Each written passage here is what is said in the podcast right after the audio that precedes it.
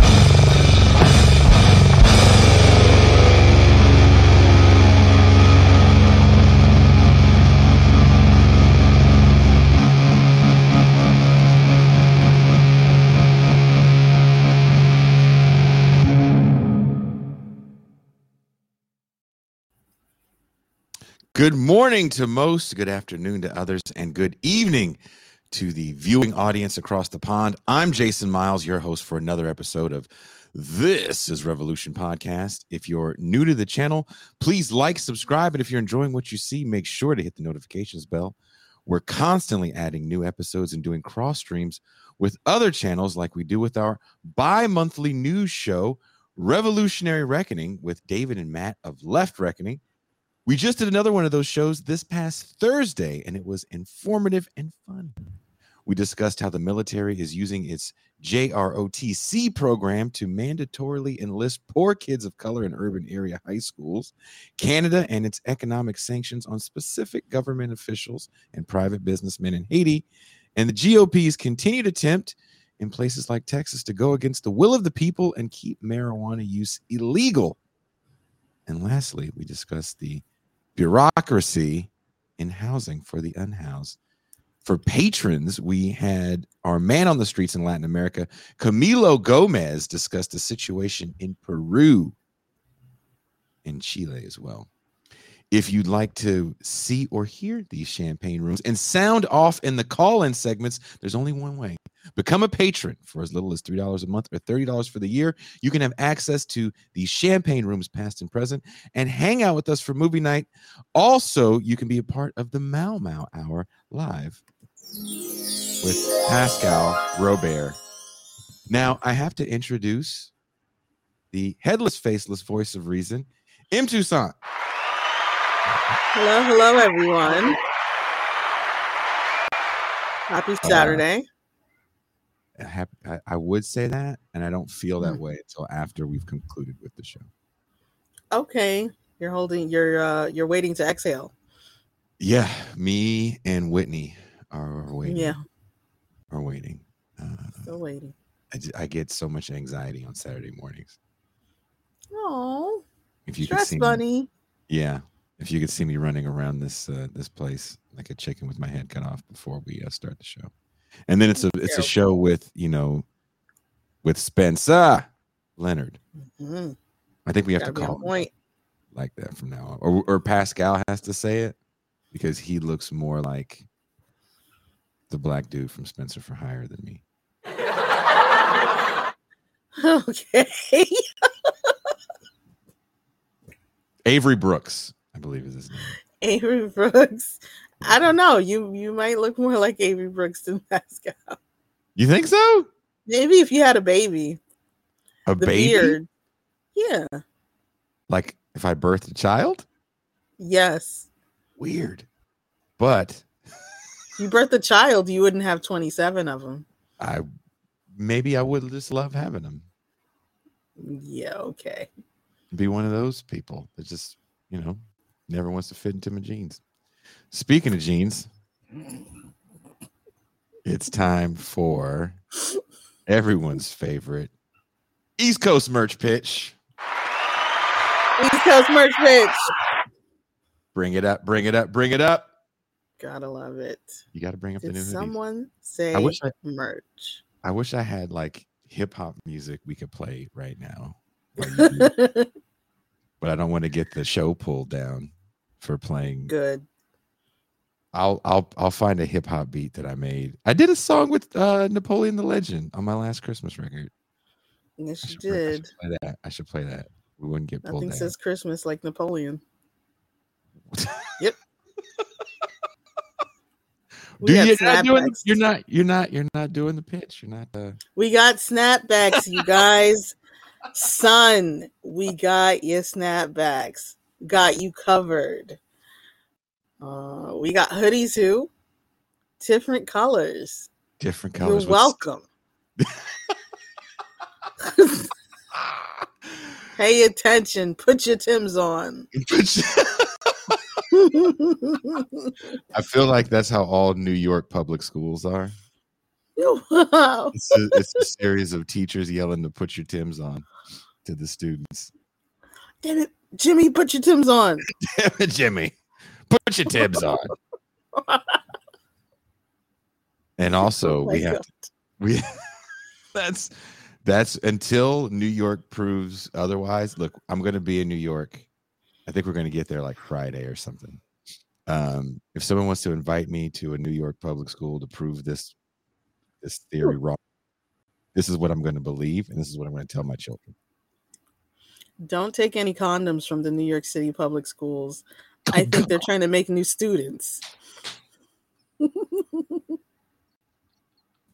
Just a word to the wise there.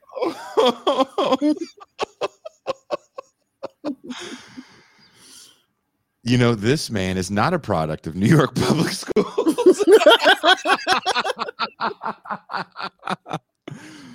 Please welcome the Avery Brooks of the TIR universe, everybody's favorite Haitian, Pascal Robert.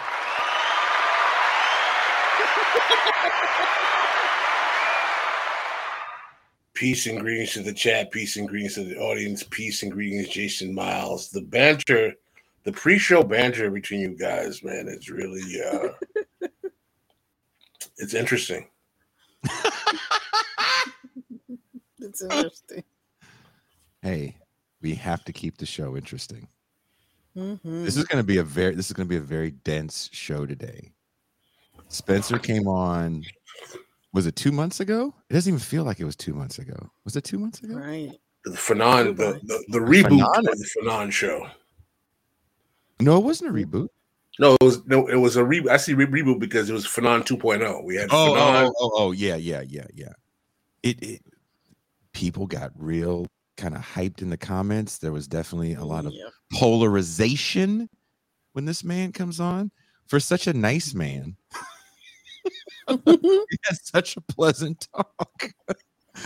You you you meet him and you get to know him. He uh, doesn't seem like a polarizing figure, but man, on the internet, he uh, he really stirs the pot, so to speak.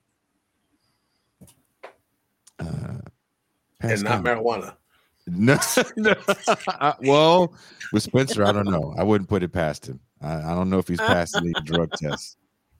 He, he he's an OG, so you can't put anything past.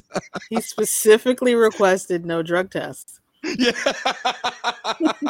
yeah, yeah. Don't don't cross a border with Spencer. You're gonna get in some trouble. One of them cats that looks at you, hey man, swallow this real quick. you may see some weird shit, but I just need you to swallow this real quick. I got a warrant. Um, that's, that's never This happened. poor man. Uh, before we came on, before we even brought Spencer on, we were watching a new commercial, and but I, I do have to address this before we bring Spencer on because I actually want to hear his opinion about it too. We watched uh, Kendrick Lamar's Cash App commercial. Mm. Toussaint, what was your take on it? I didn't understand the visuals. what they were trying to say in the visual storytelling. hmm Uh, in a way, it made sense. Kendrick Lamar in the middle, but his feet are up. But he's like basically camouflaging in with the background. I didn't understand where where they were going with that. Pascal was very upset by the one minute and Actual 54 content. It. I fast forwarded through the first thirty seconds of it because it was just nonsense. I He's I mean, Pascal. translating. Look at Pascal's face right now. He looks like somebody f- farted in his soup. I mean, that's how mad he was. Wow. What was your take on it, Pascal? I said that uh, Kendrick Lamar looked like he was an intermediary slave trader. Mm, Get your hand off my penis! damn, Ouch. damn. And why do you say that? Because if you look at the whole way the, the commercial is set up, you have, you know, this urban youth who is speaking in colloquialism, ebonics, or whatever African American vernacular about a business transaction that he's engaging in. And you have Kendrick Lamar is translating what the, the urban youth is saying to proper English to a white capitalist, venture capitalist type. And he's kind of telling the guy, well, this is what you need to do. And then he's Mm. going back to the urban youth and translating back to him. I was like, this image is just like, I, I see like an African shore and like a rival tribals, tribesman with like, you know, you know, capturing like, you know, a captive from a rival tribe. Bubble, like, but listen, this is what you're going to have to do. Damn. Going to pick this many bales of cotton a week and Damn. Wow. But wasn't Kendrick Lamar supposed to lead us to freedom with his music? Man, I never bought into that, but he he was uh marketed as some kind of uh embodiment of the millennial angst of uh you know whatever Black Lives Matter. Remember his Grammy? Was it the Grammys uh, Toussaint that he did where he had like people and chains and all kinds of shit, and everyone was talking about how moving the uh, performance was. Sounds right. Do you remember that? I'm not a Kendrick fan, actually, What? but I vaguely remember that. I know it's like illegal to say that. I thought it was part of being black. Like when you're born, you get uh, some sort of uh, hood card and then a Kendrick Lamar CD. Uh, regardless of when you're born, a Public Enemy shirt. I have mine. I know he's kid tested, mother approved, but You called him the Kix of hip hop. yeah, Damn. he's the Kix of hip hop. He's wholesome, I mean, which means he still says, you know, bitches and hoes, but he's conscious about it. is everyone trying to de- be like Tupac was in the '90s? Kind of the only person to literally have these two big hip hop hits with "I Get Around" and "Dear Mama," where it's like, um, I'm showing you this kind of stereotypical rapper, um, chauvinistic side that you're attracted to, but now I'm showing you this vulnerable side um, that makes me a three dimensional person. Is that kind of the Yes. the um moving forward is that is that the program for for hip hop to be try to be a successful rapper because it feels like after he died everybody wanted to have the bitches and hoes songs that that get you popularity and get you in the clubs and Mhm. everything and then you have to have this very deep cut about how much you love your your mother or something like that But, but it's not your baby's the- mother not your baby's mother because fuck her Your mother. but your mother Yeah. Yes. I don't Um, necessarily think it all has to be that deep. I mean, we got drill rap, we got all kinds of there's all kinds of just like trap music.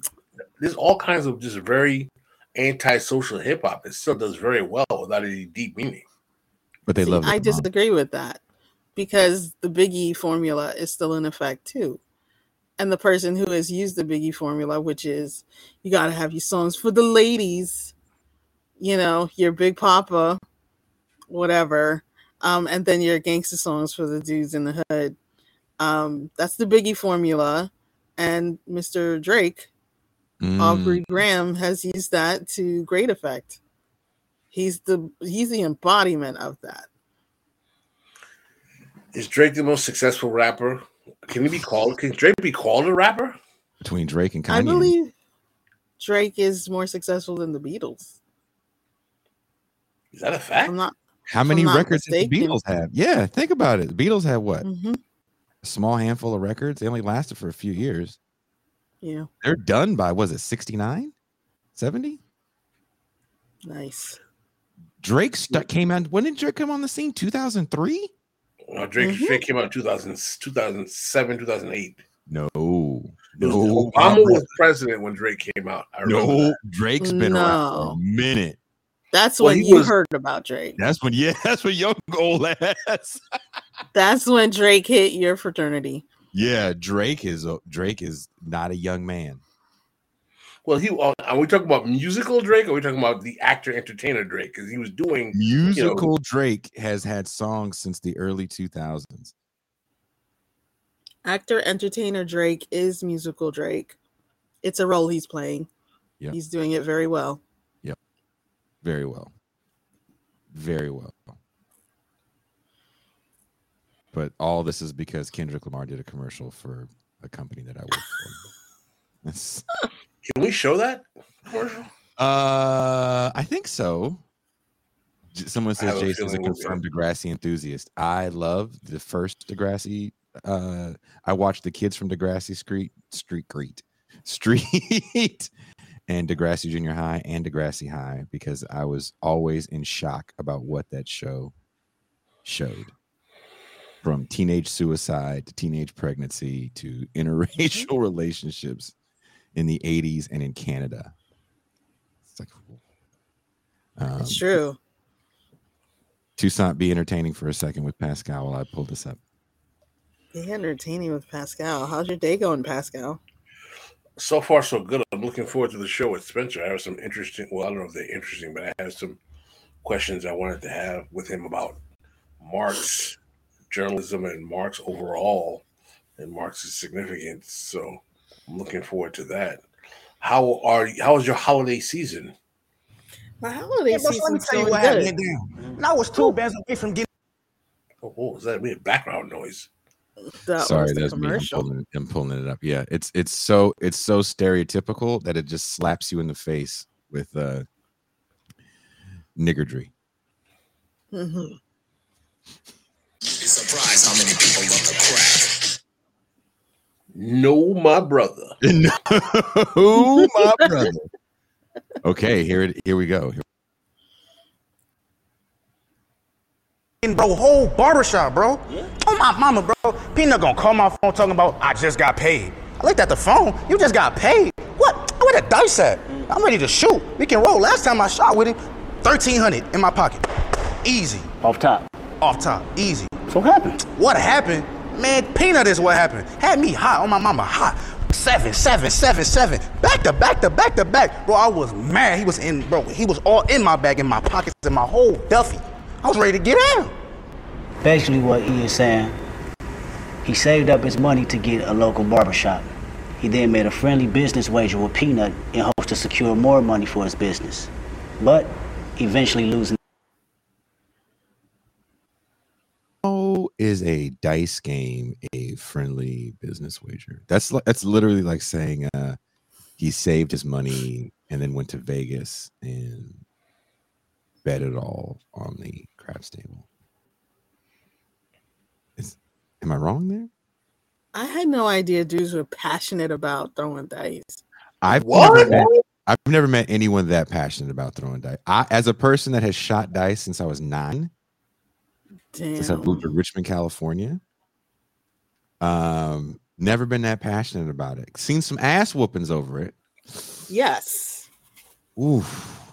but it seemed like a thing to do, not a thing you're passionate about planning to do with your money. Like, what? I don't know anyone. Look, Pascal, Toussaint. I'll even throw Spencer in here. I don't know exactly where Spencer's from, but I'm sure he knows somebody that had a, a small business. I don't care what color you are. If you're about to do something with your money, like buy a barbershop, and I've known a few barbershop owners in my life, the last thing you're going to do waste that money on a dice game. Usually, the guy who's buying the barbershop is not the guy who likes to play dice. Exactly. Now you may play dice in the barber shop. Oof. Now I I told you I you know that movie. Oh, what's that movie with the with the Samuel Jackson plays him and the real man is much shorter. Coach Carter. Mhm. Coach Carter had a barbershop in Richmond where I'm from. And that's where I got my haircut. Now a lot of shit happened at that barber shop. Not bad. Maybe an occasional dice game. Maybe some of the barbers were pimps. Maybe. But the last thing that Ken Carter was about to do was take that money and then go blow it in Vegas. So this this uh th- this whole premise to me, Yeah. it's like who wrote that? and like, why is he huddled up on a chair? That's the same color as the wall. Sitting in between these two dudes who don't have chairs. I, I understand it's supposed to be like a metaphor. It's just really, it's really weird. Metaphor for an auction block. Ooh, Damn. ooh. Damn. Here, let's let's we have to see when the when the the white guy stutters a lot because I think he's uncomfortable because even he knows this is racist. And it all Yes. one roll of the dice. Ray, what you think? I think volatility is his problem, and I don't think he understands how to compound his talent and how to compound his money. What I mean is, if you just take big bets like that, you'll blow it all. You can, you should invest in yourself, man, and then you learn more. And then when you learn more, you also make more money, and it compounds. You could have two barbers. I told you, think man, he- he gives off slave auction vibes, man. But I was He's I would- talking go ahead. He's he's talking directly to the black guy, but Lamar Kendrick is going to translate anyway. I don't understand. This dude is nodding his head because he understands what the white man is saying. And the white dude put on a little bit of a hood accent because he wants to be understood as well. And why is he is he going fishing? What is this outfit? I don't know. I don't know. I don't know. I'm I'm trying to figure like what you said is extremely true. Why does Kendrick have to translate when the dude totally understands English? And I Mhm. think he did bet on himself. That's why he went to the fucking dice game, asshole. So maybe we need to find a better uh, metaphor. I mean, that's when I go to Mhm. Vegas. I'm betting on myself. That's just some neoliberal grind set, Sigma grind set foolishness. Betting It's- on yourself. It's this is a again. I'm shocked because I worked for the marketing. I did contract work for the marketing department of this company. And I remember we were at the, the last Coachella I did. There was more black cats than there had ever been. and we we were from different areas, but we were all telling stories about where we were from. Not overly hood stories, just we're just talking about shit that you would talk about if you were in a room full of colored people. And all them white people walked out.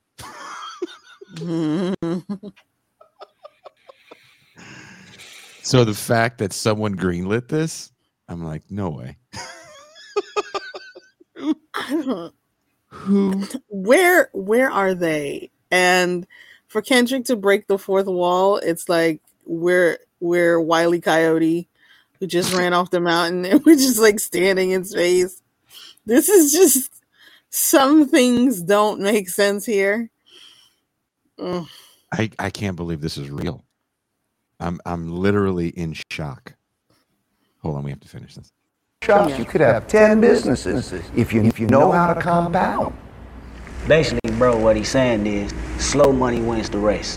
You can still have a big upside even if you don't throw all your chips in the bag. Mm. Invest in yourself. Leave them dice alone. You don't need to invest in the dice. That's gonna ruin everything. Spread your money out. Let it build for yourself and work gradually, slowly. Anybody that's ever made a lot of money did make it fast. You feel me? Feel you. Off top. PG Lang. That's that's not true, Kendrick. You made that up. Oh. I don't even look. Life coach Ken- Kendrick is not. he's not who I would go with personally. No? Don't invest in the dice. What does that even mean? I don't know, but my dad used to tell me about how he would like sand dice down on one side. What? Your dad's a cheater. Snake My dad- My dad is a I, dude. My dad's a lot of fun. that is a lot of fun. He lived a life. He's a character. Yes, to say the least. My dad is a is a character, but Pascal, I think maybe the people would like you to write something about this. About the Kendrick Lamar commercial? Mhm. Or black capitalism overall? All of it. Kevin Reeves says PG Lang is Kendrick's ad group. He made it. Wait a minute. That's what he shouts out at the end is his ad group company. Wow. JG whack. Wentworth, what's up? JG Wentworth. Holla. Ford models, holla. Oh, Jesus Christ. Oh my Christ. Lord. You Marxists are hating because you can't deal with Nike through hanging out with Yadolf. Yay, dog. Wow. Y'all should read more Coates. He'll set you free. He'll relieve you from that metal mindset. What what the hell is that? oh my god. I believe that's our friend from Mozambique. we need to uh, we need to send that to Adolph and be like your new name in the, these streets is Yadolf Reed. Like Yolo Rice Yadolf Reed. like Yadolf, you want some Yolof? God. Y'all need to stop reading that Yadolf Reed. Told you kids about reading that Yadolf Reed. Oh my God. Everybody's all mad about Dave Chappelle and, and Elon Musk, but I'm mad at Kendrick Lamar and this goddamn commercial. Elon Musk has everyone on Twitter upset. I'm like, yo, really? I went are onto still- Twitter and it said I had no home feed. I had no timeline. It was- everything was gone. Elon Musk blocked you. Yep. I didn't say anything about him. Does I anyone could remember? have. Does anyone remember the Twitter fail whale? What I was love that? that whale. Oh yeah. See, everybody forgets the fail whale. When Twitter would go down, they used to have this thing. The site you go to the site and it'd be a whale. It's like, oh, something's wrong. Fail whale. Fail whale. Doesn't really come up anymore because they uh, they have a really good infrastructure there. It's all the H one B visa people that are there with pretty much a f- economic gun to their head. they can't leave. And there's a lot of layoffs in tech right now. So if you got a job at Twitter, you're not pushing back. I mean, it's still Twitter. Pascal, stop reading. Interesting. What do they Read pay at. Twitter? A lot. A lot. Yeah. Because they live in the city. Yeah. You live in the city. The San Francisco is one of the most expensive places to live in the country. You think those MFers are commuting from, you know, Concord or Antioch? Concord. Nope. That's Bay Area speak for the hinterlands. Oh, okay. Just learning so much. Before we, I want to know what Spencer thinks about it. I want to know. You know what? Let's bring in Spencer right now. I have an introduction, but I'm just going to say it when we bring him on air because this poor man's been in the green room forever. If we had a real show, he'd be liquored up. So for Saturdays, we have to start doing, we have to start getting alcohol delivered to the guests. So when they're in the virtual green room for 29 minutes, they can just be, you know, loose, Soused up. sauced up. Yeah. Eh, he's Spencer like, Leonard, come on down. How are you? Great. How are you guys?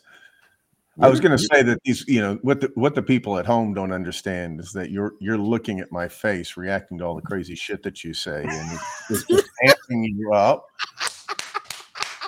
You're like, oh, let me get him to put his head in his hands.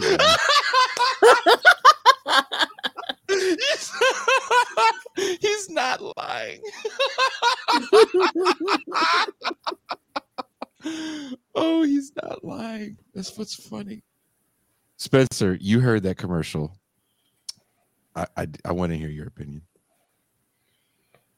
I mean, I think you know the you know the the tell is you know what what M. Toussaint pointed out, you know, which is that you know the the supposedly you know incomprehensible you know black kid black entrepreneur understands you know the language of money perfectly.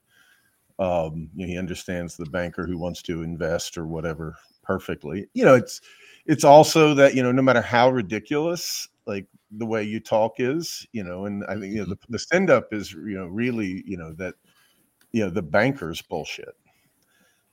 Right? You know compound yourself or whatever total you know i don't know what you know do you learn that in b school or where do you learn how to talk like that Um, you know that no matter how you know it's you know it, it it's even in a sense more isolated than the hood Mhm. right you're just in a bubble Mhm.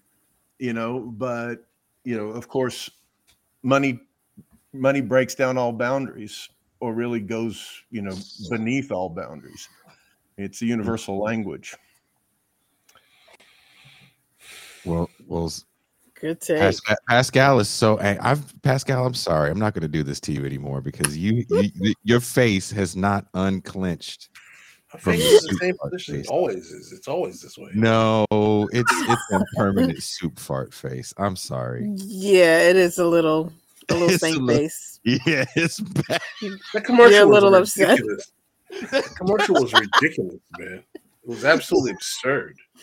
I agree.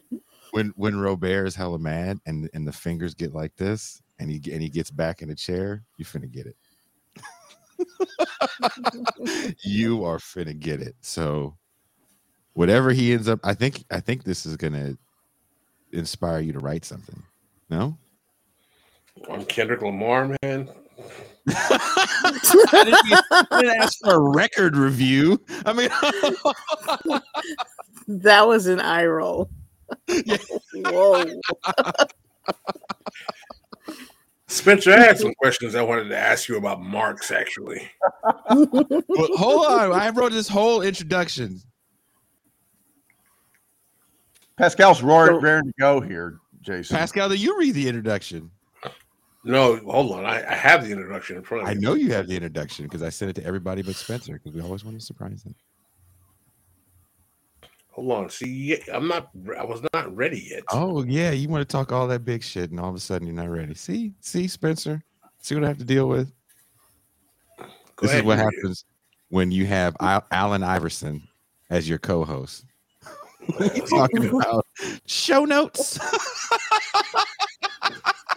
We're not talking about the show I love. We talking about show notes.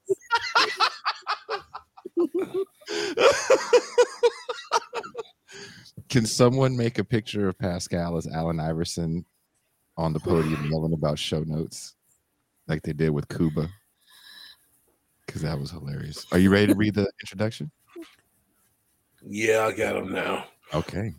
Wait, on well, you read them, man, because I'm, I'm, actually- I'm already I'm already confused about the first sentence. After all that, New York Tribune managing editor uh, wrote th- uh, this is one of his reporters, uh, Karl Marx, in Karl Marx's obituary. On Thursday, died almost unnoticed a man who is likely to be remembered quite as long as any of the generals, statesmen, and diplomatists whose recent disappearance from the stage of public life has been widely chronicled. The socialist movement of our time is a phenomenon too vast and imposing to be inseparably associated with the name and achievement of any individual reformer. For its fundamental impulse and general direction, we must look to the central laws and inherent imperfections of our social system. But if the title of prophet and protagonist belongs to any of its promoters, it would, by common consent of all intelligent observers, be awarded to Karl Marx. Others, like Bakunin, diverted for a time the attention and confidence of part of the European proletariat, or, like Lassalle, played for a brief season a more brilliant part. But in him, sooner or later, working men throughout the world recognized their authentic guide and veritable commander. Karl Marx is dead. But the work to which he gave his life survives him in the respect commanded by the claims of labor, in the hope which he imparted, in the spirit of unity and organization which he substituted for aimless, discordant, and abortive struggle. He was by no means a vain or self assertive man, but he might with perfect truth have uttered the vaunt ascribed to Ferdinand Lassalle that he came to the discussion of social problems armed with all the learning of his time. Today, we'll be talking about Karl Marx as a journalist with a man that has forgotten more about Karl Marx than everyone on this panel will ever know. In his books about Karl Marx and Engels as journalists, he goes in depth on another facet of, of the mind of Marx. Please welcome author and professor, friend of show, Spencer Leonard.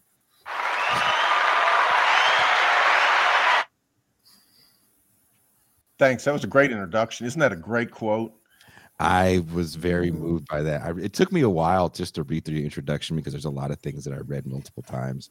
There's definitely things that I'm going to take for um, this uh, this documentary that I'm making. So I want to And thank that you. you know, and that dumbass. Uh, I mean, he becomes an ass. He becomes a dumbass. Uh, Charles Anderson Dana. Mhm. He supported Horace Greeley against Ulysses S. Grant in 1872. You know, Wow. they were they were upset about Grant. You know, putting down the KKK. Um, you know, even though he'd been a radical Republican.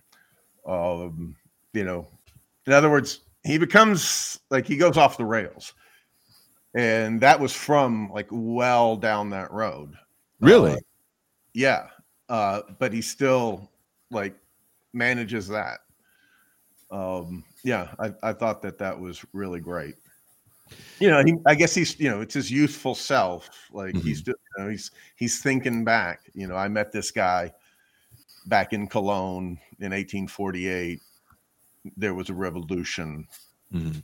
he's the man Do you think that's kind of how a lot of his contemporaries viewed him as this kind of intellectual heavyweight from this very uh, marx time? Yeah.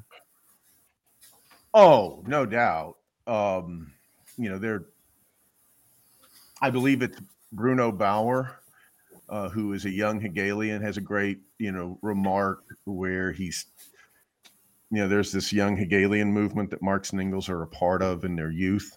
Mhm. And Marx and Engels are the young guys, right? The the rest are like eight, ten more years uh, their senior. And one of them, who was a communist uh, named Bruno Bauer, big, you know, important influence on Marx, eventually turns on him. Uh, some of you may, some people may know his uh, review of Bauer's writing on the Jewish question. Um, you know, Bauer says like, just I forget who he's writing to, and he says, you know, there's this guy. It's like, um, you know, if Denis Diderot and Jean-Jacques Rousseau and you know, you know, basically all the figures of the French Enlightenment, Kant and Hegel, were Mhm. like walking amongst us. Mhm. It's this punk kid, Karl Marx. Mm. Uh, you know, you know, obviously, you know, the man, you know, I mean, obviously, Karl Marx was a genius. Uh, you know, all geniuses aren't right or wrong necessarily, but you know, I, I think that was pretty widely recognized. He was also an asshole and all sorts of other. Uh, you know, prickly character, but um, yeah, I I think that um, I mean Anderson, uh, Charles Anderson Dana, the man who wrote that quote, who Mhm. was his, who was really the guy that Marx worked with uh, in New York City at at this uh, newspaper where he wrote a lot of the the journalism that I've edited. Um, you know, I mean, he was reading it. You know, I mean, he was reading this copy that was coming in. You know, off the boats. Mhm. Uh, it was just before the telegraph, Um, I don't think Marx ever submitted anything by telegraph. Wow. That's I mean, insane. there, there were telegraphs, but you know, not you know, it was too expensive. Um, so the you know Marx's contributions were always like a couple of weeks, you know, out of date. You know, the news from Europe was always you know on a delay in the U.S. at that time. Uh, you know, but this guy's editing him, you know, and you know, there's some people who can fucking write, you know, and when you're an editor, you learn to appreciate that. Um, and you know, Marx was um, learning English on the fly. that was also fascinating that when Engels told me, "Hey, you got to learn English if you if you really want to get the word out." And this is a time for them where they're in exile as well. Why this period of Marx's life? Why is this so interesting to you that you wrote multiple volumes on this period in his life? And I'll take my answer off there. Um, well, I mean, you know, we could talk like very broadly. You know, obviously, this is just a a contribution to um, you know the study of Marx. Uh, it couldn't stand in for uh, you know the other writings of Marx, for instance. Um, and Marx's journalism, of course, i you know what I mean by it is his journalism for essentially hostile or non you know not necessarily hostile but commercial. He's getting paid and he's not in control of the editorial line right? Um he wrote a lot of journalism where he himself is the editor. And you know that was his first job. He was you know made the editor of a of a newspaper in Cologne and he wrote uh, essentially as a liberal in 1842 43 uh, in in Cologne uh, and you know he wrote in the revolution of 1848 he was a revolutionary journalist and his newspaper was extremely important uh, in that revolution.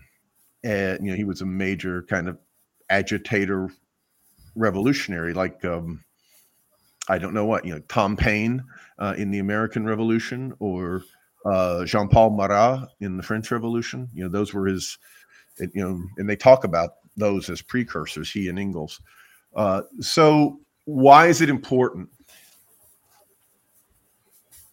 you know basically what i'm trying to do is to say that Marx is political down to his bone all the time. There, there's not a social theory Marx, there's not a sociology Marx or an economics Marx. Marx is a revolutionary writer, uh, political writer, and in particular, you know, he's interested in um, you know the the course of and you know in, in pushing the course uh, through critique of socialist revolution to to take power uh, for the working class to take power throughout his life and that you know this is especially um, you know that his interest in politics and his critique of politics and his critique of democracy uh, really deepens coming out of his experience of you know the first revolution in which socialism was a significant part uh, the revolution of 1848 and you know that flows through all of his work including capital right including um you know you know say it, it's and it's not just like he wrote you know the 18th brumaire that maybe some people are familiar with and then 20 years later he he wrote you know he wrote a kind of coda about the 1848 revolution then he wrote about uh, the paris commune.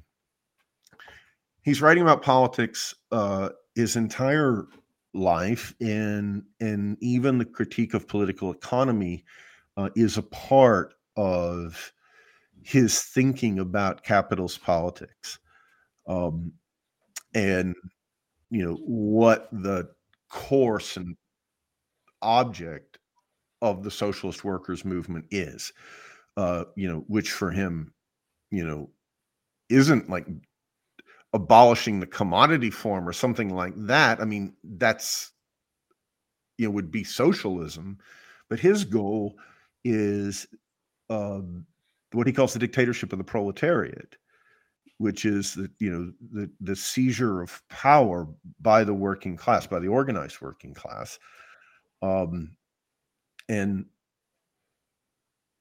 he he does that in because he thinks that um,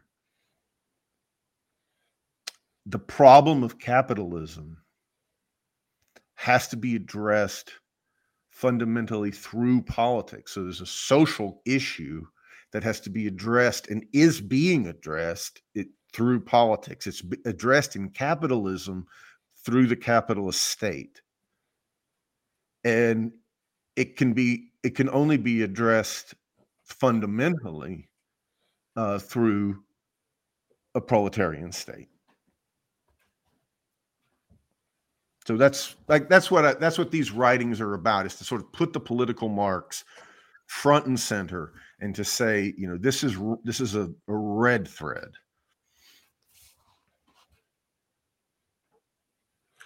Spence, I wanted to ask you a question because I want to get straight to the choice. In this in this current particular moment, there has been a revival of a text that was published about 30, 35 years ago by uh, the academic. I'm sure you're familiar with him, Cedric Robinson. It's called Black Marxism. I'm sure you've heard of the text. Are you familiar with it? It's become very popular. In that text, he kind of posits the argument that Marx has a limited understanding of race and racism and issues of race overall. Some even question whether or not that art that that piece was an anti-Marxist text. Others deny that. And from that term comes the concept of racial capitalism, from your understanding of Marx, particularly his journalism, and I understand Marx wrote thoroughly on the Civil War, how do you respond to the argument that Marx had a deficient understanding of race, racism, or the role of race in capitalism? And how would you respond to those charges by those who are fans of uh, Cedric Robinson's Black Marxism that you, you need to use a term like racial capitalism to highlight that distinction? Yeah. Um, you know, I just throw in also that, um, you know, including on the basis of these writings um, that I've edited, you know, Marx will also be accused of being Eurocentric, right? That's another um, yes.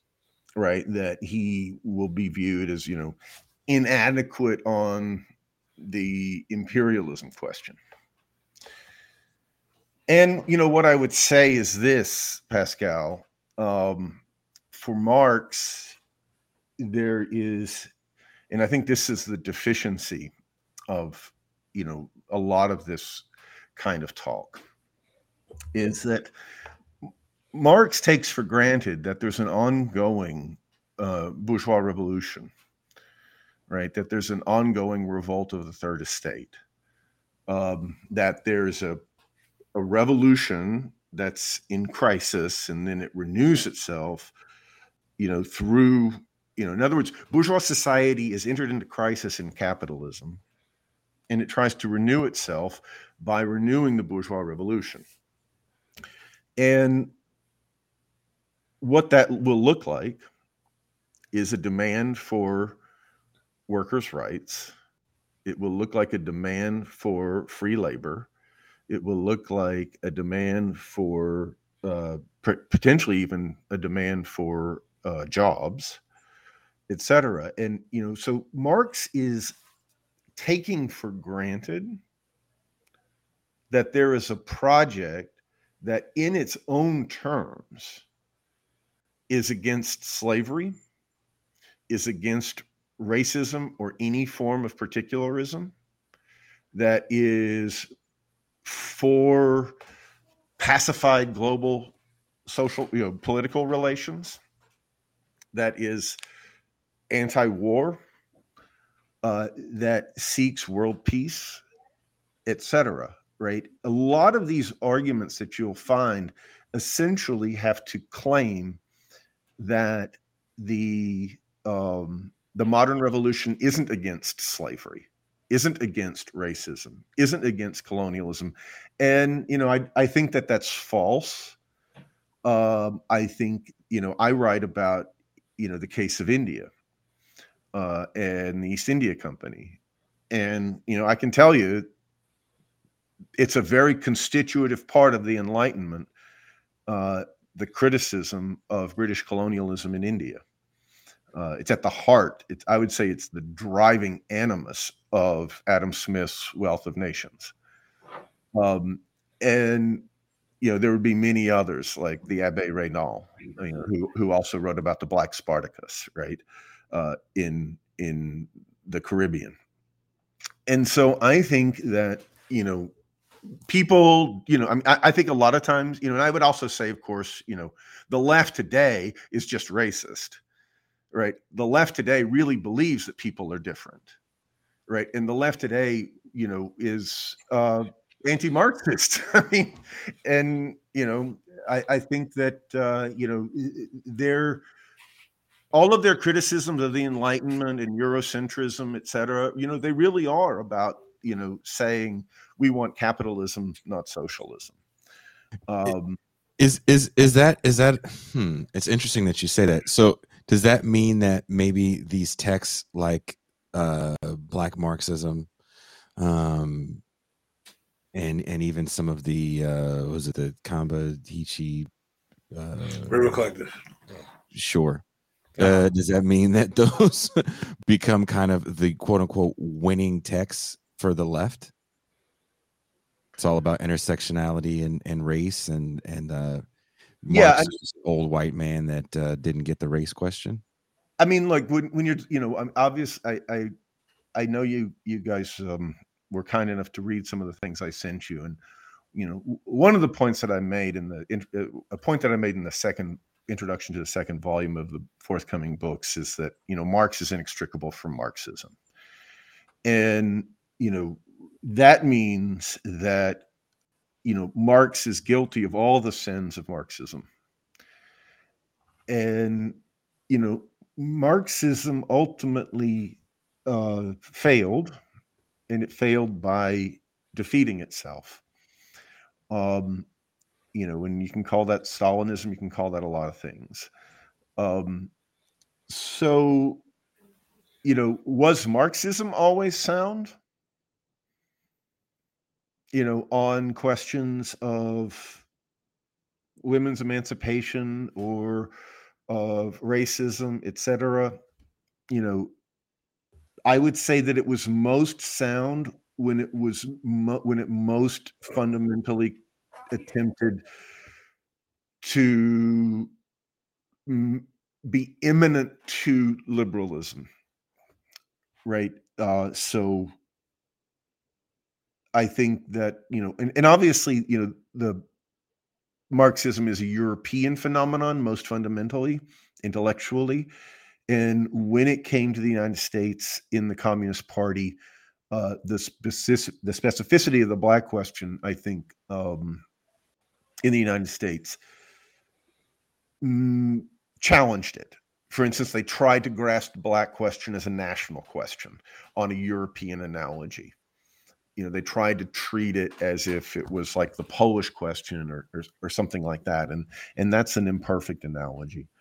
Um but yes you know bottom line yes i would say that you know particularly like you know these texts that are sort of way down the um you know like that are kind of consolidating the failure of the new left that are kind of the least interesting expressions of the new left um, you know, I would say, you know, for instance, I think that the preoccupation, you know, you know, the, you know, with um, the failure of Marx on, you know, supposedly on race or something, you know, I, I think that that's inspired by the way that uh, the civil rights movement failed to catalyze a renewal of socialism in the United States.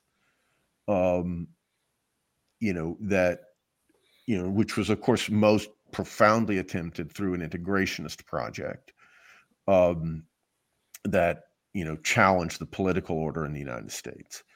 Um, most obviously, it challenged the Democratic Party. Uh, it, it knocked its Jim Crow leg out.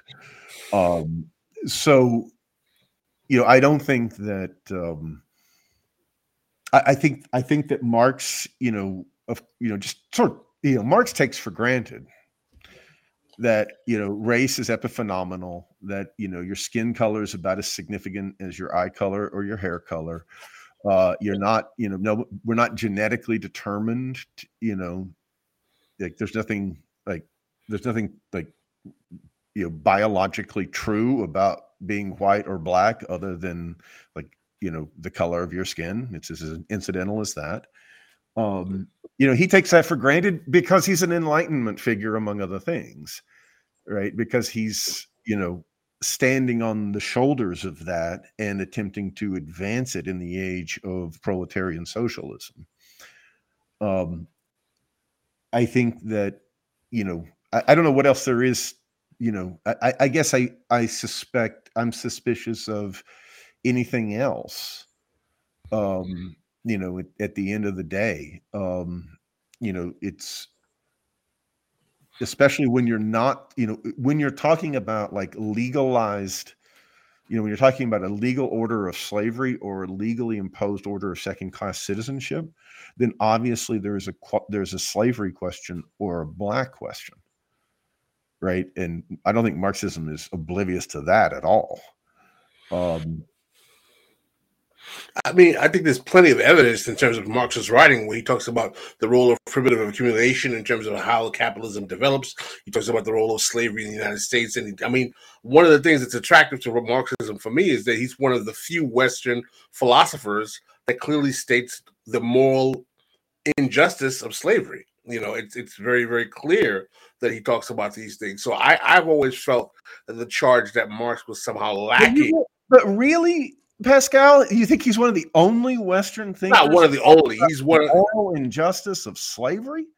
No, I'm talking about in the particular context of the the uh, the American tra- post transatlantic slave trade period, pre Civil War, antebellum America. It's not common that you saw that amongst Western philosophers at that particular period of time. I'm not talking about overall right. in, the, in the history of Western civilization. I'm just well, talking about in, in that particular period of time. Yes, you have, you know, Abbe Rigaud, the, the, the, French priest who talks about the coming of the Black Spartacus. I'm very familiar with that. There were abolitionists, of course, but Marx was a major thinker, and he and the way in which he taught he tied race to sure. political economy and the development of capitalism was rather original for that moment of time. It wasn't particularly something, and the critique well, of it was something that was actually significant. Right. So, and one of the things, you know, and, and one of the things that he's keying into, right, that like just thinking about, you know, especially like, you know, I, I, I, you know, I, I think it's an Adolph quote, right? Or it's, it, you know, some people think that slavery is a function of racism rather than racism being a function of slavery. Right. Right.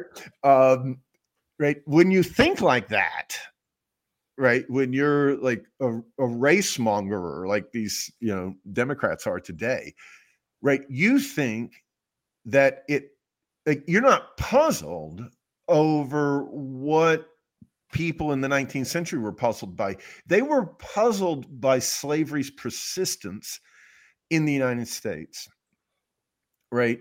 Um you know i i agree with abraham lincoln in the Cooper Union speech. I think all the founding fathers are anti slavery. I think they all take for granted that slavery is a dying institution.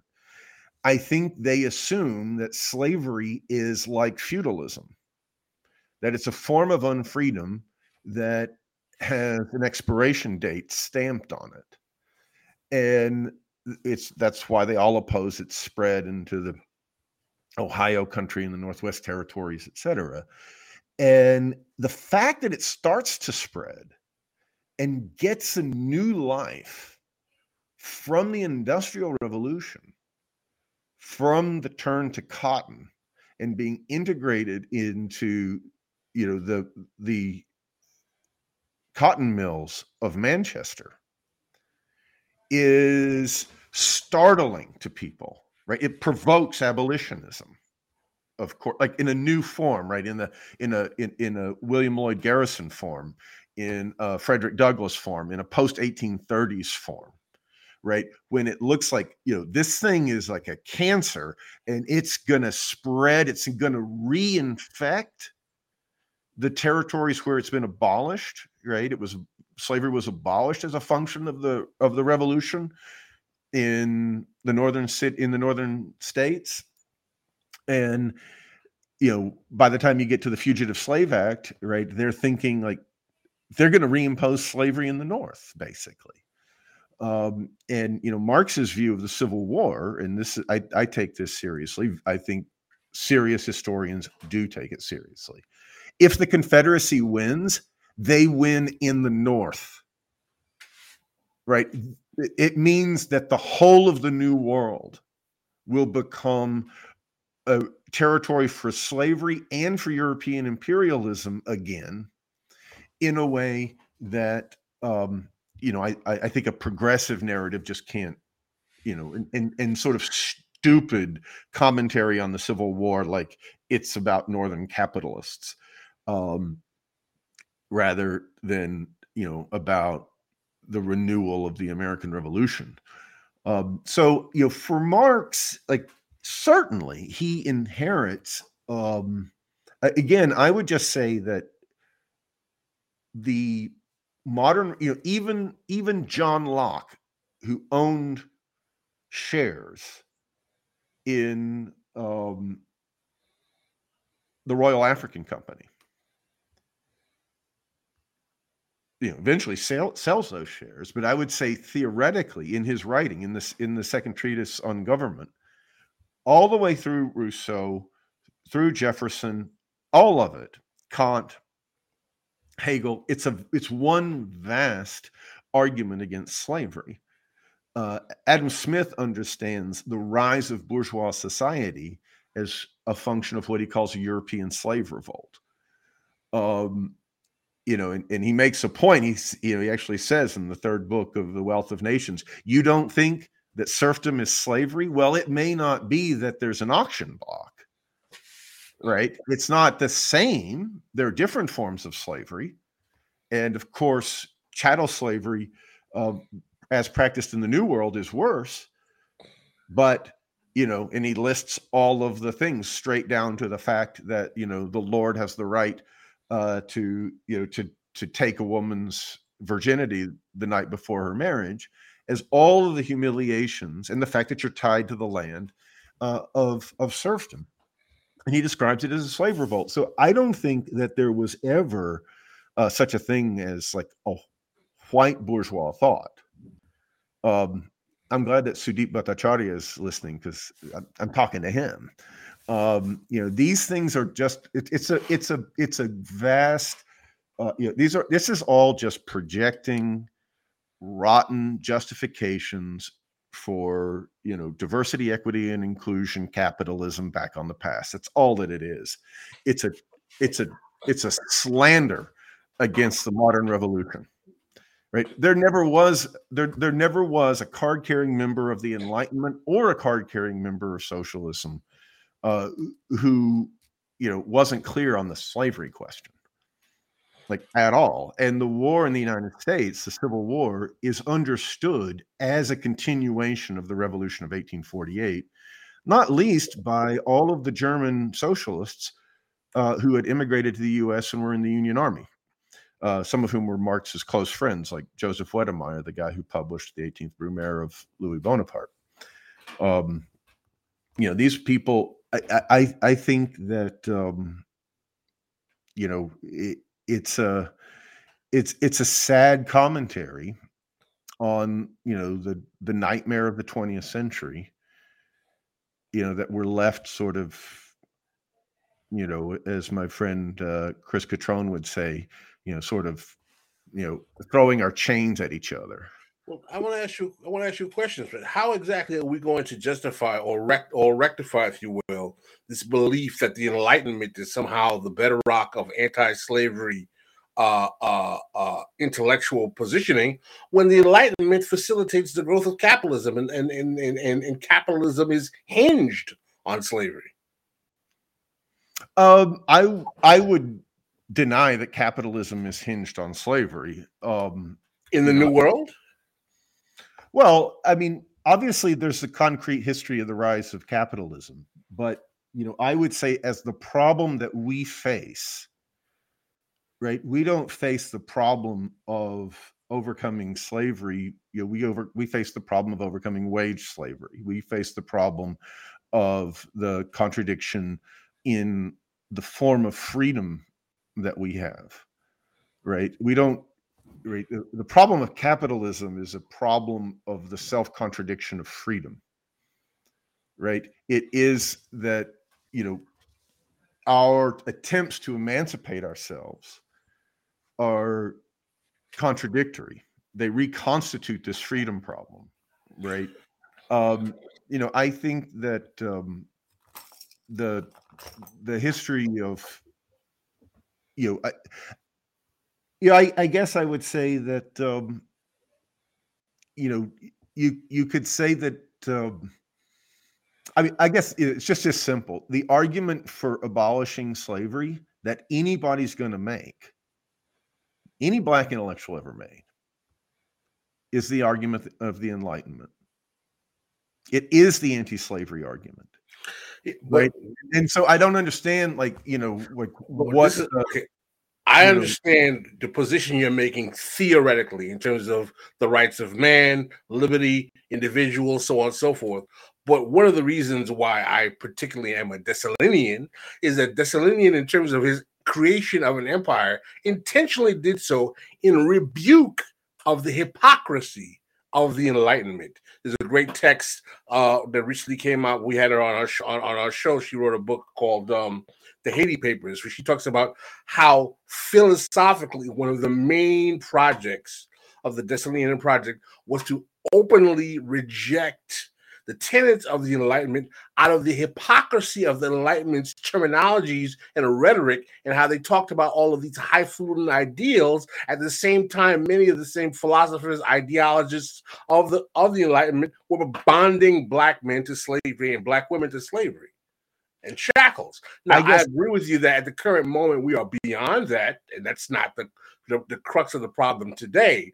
But one of the problems that I personally kind of cringe at this romanticism of the Enlightenment is not that I deny that the arguments of the Enlightenment have always been used as the premise of anti-racism outside of the Dessalinian uh, context that I'm using right now. King used Enlightenment, Enlightenment res- uh, uh, rhetoric to justify de- uh, desegregation.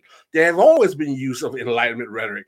Enlightenment rhetoric is about you know liberty, fraternity, you know, you know, freedom, so on and so forth. But one of the things that enlightened enlightened rhetoric is based on is also property and capital. And that's a basic fundamental right that is enshrined in Enlightenment thinking. And a consequence of that is that Enlightenment thinking has in tandem moved with liberal bourgeois democracy to facilitate the expanse and the and the maintenance of capitalism. Right. Um, look, the, the thing is that um, you know the Enlightenment ain't what it used to be, right? I mean, it would be one thing if we were talking about hypocrisy, right? Like, you know, let's take the example of Thomas Jefferson. Thomas Jefferson is very well aware of the fact that he's a hypocrite, right? Of course, he knows that. Of course, you know, he's a, you know, he goes to Paris as the ambassador from the United States and he's talking to radical revolutionaries you know of course he had to answer that question and of course he was incapable of giving a principled response right? It you know it i mean in his writings he gives a response which he says you know look i i, I it's a it's repugnant and you know it's dying out. It simply you know it was a task that was you know we couldn't have both um broken with the mother country in 1776 and overturned slavery outside of the northern states. So he's that's an acknowledged hypocrisy. But then there's the question of the actual crisis of liberalism, right? And you know, prop, you know, and, and Marx addresses this in the Communist Manifesto, right? he's, for instance, says, you know, he has that great second section where the capitalists and the workers are kind of in a dialogue, and the capitalist says, Hey, you're trying to abolish private property. And the response is not, yes, I'm trying to abolish private property because liberalism is a lie and it's a project of the ruling class. No, his, the argument is capitalism destroys private property. Right? It destroys private property. You know, and of course, that's most obviously the case. It destroys the private property that we have in ourselves. It destroys the literal basis of our being free men and women, right? Which is that we own ourselves, we sell ourselves for wages, we're no man's slave, right? When you're unemployed and can't get a job, that liberal freedom, which is rooted in private property, right? In the in the commodity form of labor, right? that itself is a form of unfreedom, right? It's generating unfreedom. And of course, what do what do workers demand? Right? They demand a job. Right? Which is, of course, right, the way that slavery and patriarchy and everything else gets abolished to the extent that they do. Right? Slavery slaves become wage laborers and women get jobs and they don't depend upon their husbands and brothers etc. Right? This is still a very palpable form of freedom, right? Every young person you know wants to go out and make it in the world, right? They don't want welfare to get increased, right? They don't want to like live a, a, a good life by cashing a check. You know, they want to go out and contribute to society through the commodity form and that's going to enter into crisis right so liberalism itself right marx calls it a lot of things he says you know it, it becomes vulgarized it becomes mean it becomes you know um, desiccated right? And of course the most obvious way and this gets to the heart of what i wrote about the most obvious way that it does that is that in order to manage its failure in order to manage the crisis of of you know essentially the form of society that the modern revolution that liberal ideas the enlightenment has brought into being to manage its crisis in in conditions of capitalism it has to erect an ever more powerful state. It has to have more and more cops. It has to have bigger and bigger armies right? The war which the bourgeois revolution attempted to overcome both the war between estates right? Because it understands the estate system as a war. The the the aristocrats are at war. They're they've they've they've put society under armed occupation. And war between states which are crimes committed against society by princes in the bourgeois conception that has become integral to the social and political order, right? A war of nations, a war of the ruling class, or it's the war really of society against itself, hmm. right? So, of course, for Marxists, this the state at its core is armed force right? What Lenin calls bodies of armed men, right? And those are those are the you know direct expressions of the failure of society to subordinate the state and the state's reemergence, not as a not as neo feudalism, as like some of these crackpot you know sort of pseudo Marxists would say, but as a function of the crisis of bourgeois freedom itself right? So you, Jason, you want to jump in? I just I wanted to I wanted to kind of you know get back to you know I don't I don't want us to go too far off the rails here and have um, uh, a philosophical discussion, which I'm enjoying. I'm enjoying the hell out of it, and, and, moving out of the way while these two mega minds uh, have this talk. No, no, no. I want to hear from you too, Jason. Uh, I know you got great questions.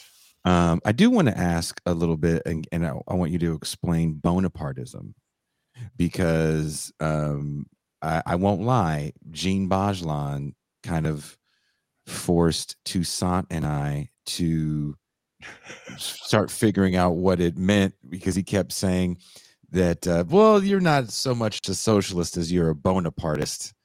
Um, and, um, you, you know, uh, Toussaint, do you want to add something to that? we were talking about this the other day. He was always saying uh, FDR definitely a Bonapartist, and just like Good. okay, no one in Uh-huh. the U.S. calls him that. Yeah, So it's, it's it's- not it's not a term that you know. Communist Party did in its Mm. third period before um you know before the pop front called him a fascist too Have I you heard that, heard Pascal? FDR as a fascist. I've never heard part fascist, but I have heard Bonapartist, great man theory of history, the center of all things that happen. You know, the, the progenitor of all activity, kind of. I've heard Bonapartist. Gene had, Gene Bajlan is the one who talked to me about uh, FDR as a Bo- Bonapartist as well. So we, we have to we have to give Gene Bajlan his props for for upping us on that and kind of preparing us. Maybe he was preparing us for for your text. yeah let's this is a great question jason this is a great question because this is the heart of the matter right why do i write this book uh, because all of these leftists are out here running you know all, all of these leftists are saying they're marxists or they want to be marxists or they're somehow interested in marxism. They couldn't care less about marxism. And you know that's fine like you don't have to care about it. Mhm. but leave him out of it. Like leave marxism out of it. it it doesn't have a goddamn thing to do with the dsa it doesn't have anything to do with getting you know politicians elected to administer the capitalist state mm. right? It doesn't have anything to do with that right? Marxism is about a class independent politics right? And this is really at the heart of the matter right? For socialists you do not you know not one man and not one penny for this rotten system right? You can't you know i, mean, I was listening to Kshama sawant and um, you know Briahna joy gray. Oh, I'm so sorry. you know beating up on ryan Grim. Hmm right? And it's like fine i agree you know ryan Grim you know beat up on him no problem. Mhm. but Kshama sawant's like well you can't you know you can't cross a picket line as like a socialist elected official. And i'm like well you can't vote for the military budget either sister there's not one vote that aoc has taken Mhm. that, she, that you can't vote yes for anything. You know if you get elected into congress and you're a socialist you say no to everything because their wars for freedom Mhm. are going to be a strengthening of the state against the people. Their their welfare projects are a strengthening of the state against the working class even that what they claim to be doing on behalf of the working class is to strengthen capitalism right? Marxism you know may be irrelevant to the world. We haven't had it in a long time right? But what we've seen with the left now you know especially since the bernie campaign you know like the great thing about the dsa or you know like the, i guess what the accomplishment that the millennials thought that they had undertaken was is that they got rid of the sectarian left Mm. they did. And the sectarian left is a problem. But you don't overcome it by becoming Democrats. Right? Mhm. It it it like the sectarian, you know, those these problems, like, you know, like in other words, why don't I just go out and start a Marxist party? Right. Mhm. Um, because if I tried to do it, I'd either look like, you know, I'd either get sucked into NGO leftism, I'd either try to do do activism, Mhm. or I would become like a sect, you know, like the Spartacist League or the Socialist Workers Party or something like that. Mhm. Like we're we're th- there's a there's a real historical impasse, and Bernie Sanders didn't didn't overcome it. You know, turning a whole new generation of would-be leftists into Democrats who are going to, you know, support war and censorship and the curtailment of people's rights and all of the garbage that being a Democrat takes you down the road of, Mhm. you know, basically defending the FBI, defending the CIA, all of the, you know, it, it, these people, they, you know, in, in for a penny, in for a pound, right? From that moment, from the moment of the Bernie Sanders campaign, it became anti-Trump. Then it became, you know, defend like all of the deep state shenanigans. Then it became, you know, cheering on like, you know, raids on Mar-a-Lago and you know, defending the Twitter moderation and all the rest of it, right? I mean, these Mhm. people, you know, it's just capitalist politics. You know, very rotten, very degenerate form. But wouldn't you wouldn't you say though, wouldn't you say, and maybe you disagree with me, and, and that's fine. Wouldn't you say the rise of Bernie Sanders post Barack Obama? And I think there's no better killing of the idea of socialism than the ascendancy of Barack Obama. Would you say that the rise of Bernie Sanders does bring to the fold an idea that's been dormant probably since the the 70s because even people like Adolph It Reed showed, have- it, it showed that the left wanted to take power, and like that's cool. yeah. I, i'm not saying it was the end all be all and and and and it's the, the ultimate movement but can we at least agree or do you just totally disagree Look, that my that the problem is- Sanders is important? You know, why was I forced out as the editor of Sublation magazine? Mhm. Right? Why do people hate platypus? Mhm. Right? They hate it not because, you know, not just because we're going to say, like, you know, this Bernie thing's going to end poorly. Mhm. It's because even when it ends poorly, you can't say so. Right? You st- you still can't say so. People will say, "Well, you're a sectarian," and it's like, well, look, you know, I, I, I you know, I was listening to your guys' interview with Matt Christman. Mhm.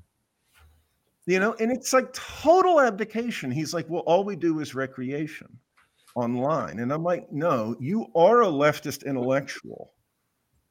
and it does mean something what you say and it isn't you know it, it, it, he, he you know you're talking about mosques you're talking about churches you're talking about like bowling leagues. Can we talk about the fact that there's not a socialist party in the united states? Can eh, can we just register that right? As, as the you know people talk about like we need a party. Even Briahna joy gray and and Kshama Sawant are talking about it right? And it's like look as soon as you say that you're talking about the dsa you know if you say the dsa should rebuke or expel the squad and they should start talking about forming their own party you're talking about facing a historical impasse. Mhm. you are talking about going down the road of being an in, ir- irrelevant sect. Mhm.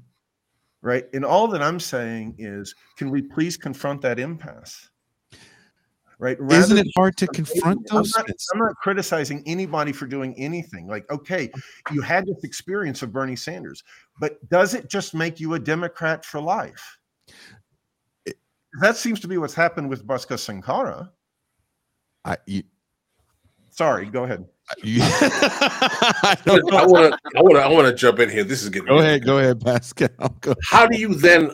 How first of all, I want to put on the record that the first place I heard that, that Bernie Sanders is going to lead people into the Democratic Party was through my editor Bruce Dixon, who coined the phrase "sheepdog," who basically said that Bernie Sanders would be the sheepdog that led people into the Democratic And Party. what's the sectarian background of Bruce Dixon? I bet there is one. Oh, Bruce, Bruce Dixon definitely comes out of the more ML kind of uh, uh, Right. uh, uh, background. I don't think there's any denying that. Yeah, But I got no. that I, I'm not interested in denying those kind of backgrounds. Go ahead. the point I want to say is that how does one avoid uh, being deemed an ultra leftist or or uh, sectarian or one who is completely unrealistic in terms of where the realpolitik of the moment is, where people are uh, regarding the moment, if if you stick by the position that democratic entryism is the only option that these current quote unquote nominal socialists are offering. In other words, you have to deal with people where they are, and third party options aren't aren't, aren't realistic. How does one deal with those uh, those accusations? I I don't have any political solutions, Pascal. All that I would say is that um, you know if we there's a whole world of of young people who are interested in leftist ideas. And let's stop lying to them right? If you there's a there's an inherent lie in claiming that there's a connection between Karl Marx and AOC right? That's just a flat lie it has roots in Stalinism, I would say, right? It's a refusal to to come to terms with what I'm calling the impasse, uh, which is really, you know, the failure of socialist of revolutionary socialist politics in history, right? Um, which I would argue is a failure and defeat that that keeps happening, right? That's like actually the most profound thing happening uh, historically around us. And I'm simply saying to you know to someone like Matt Christman, don't disavow being a leftist. At one point in that interview, he said, "You know, it's my job to explain things." Exactly. Right? We're not going to organize a socialist party. Not you, Pascal, not me. Mm-hmm. Right? That's Mhm. going to come from people in society Mm-hmm. Mm-hmm. right?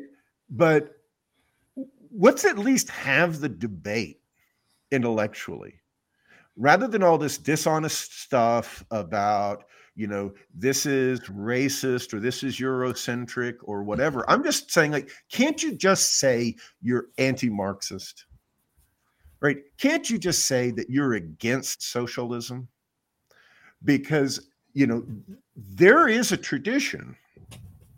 It's got its failures. You know it's not like uh, pristine. It failed on a world historic scale. But I would argue, right?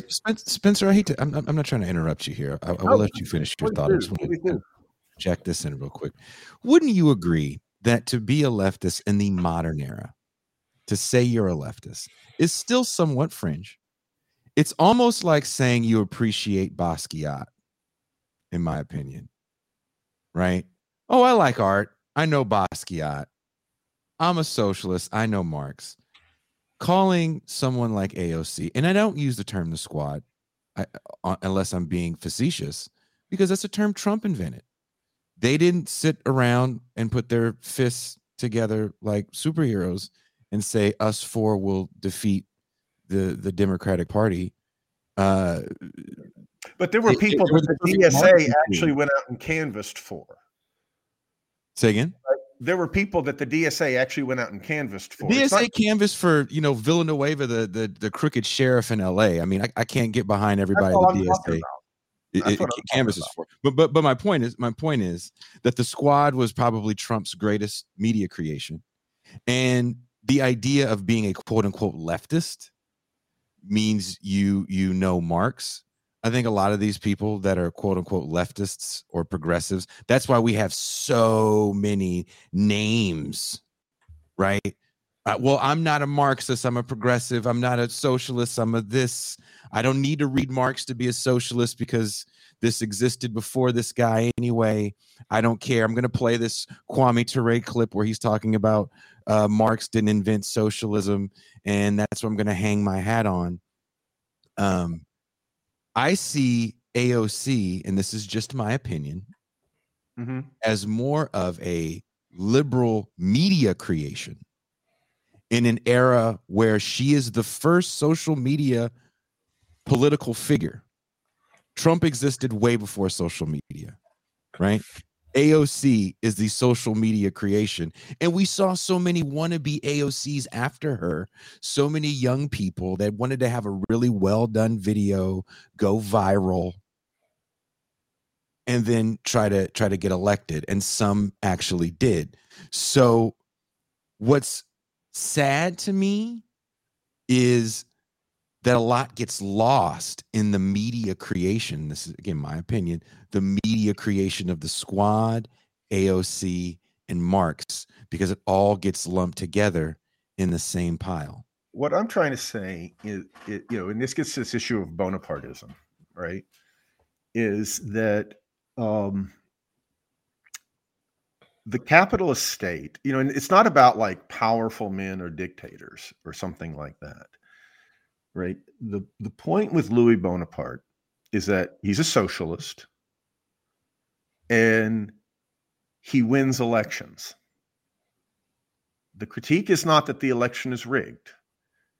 He's a Democrat and a socialist, right? And you know, he has his roots in Saint-Simonianism. He he appoints a bunch of Saint-Simonians to create the finance system of the Second Empire, right? Which is really the model going forward of capitalist finance in relation to the state, right? Um, socialism isn't a is not a set of policies that can be implemented by the capitalist state. Ca- democracy is going to take, capitalist politics is going to take what the left says and turn it into capitalist state policy. That's what the capitalist state is. That's why it has, you know, all of these welfare schemes and so forth, right? And Marxism is about saying that's capitalism. Capitalism isn't a free market system. Capitalism is about monopoly. It's about all sorts of implications with the state and the police and the army, etc. Right? That's capitalism. Right? And my point is simply if you're a socialist, you don't enforce capitalism on the working class right? It's a politics that has to be organized in civil society against the state, right? It can't take responsibility for the capitalist state. It can't be elected president. The Democratic Party is the oldest capitalist party, very arguably. It's older than the liberals in Britain. It's older than the conservatives in Britain. It's older than Labor. It's older than social the Social Democratic Party in Germany. It's the oldest capitalist political party. It's responsible for slavery, Jim Crow, imperialism, the Cold War, you name, you know, the police state, the carceral state. Right. There is nothing, literally nothing about the Democrats that make them to the left of the Republicans. This is all bullshit. Right. These this is a capitalist party political system.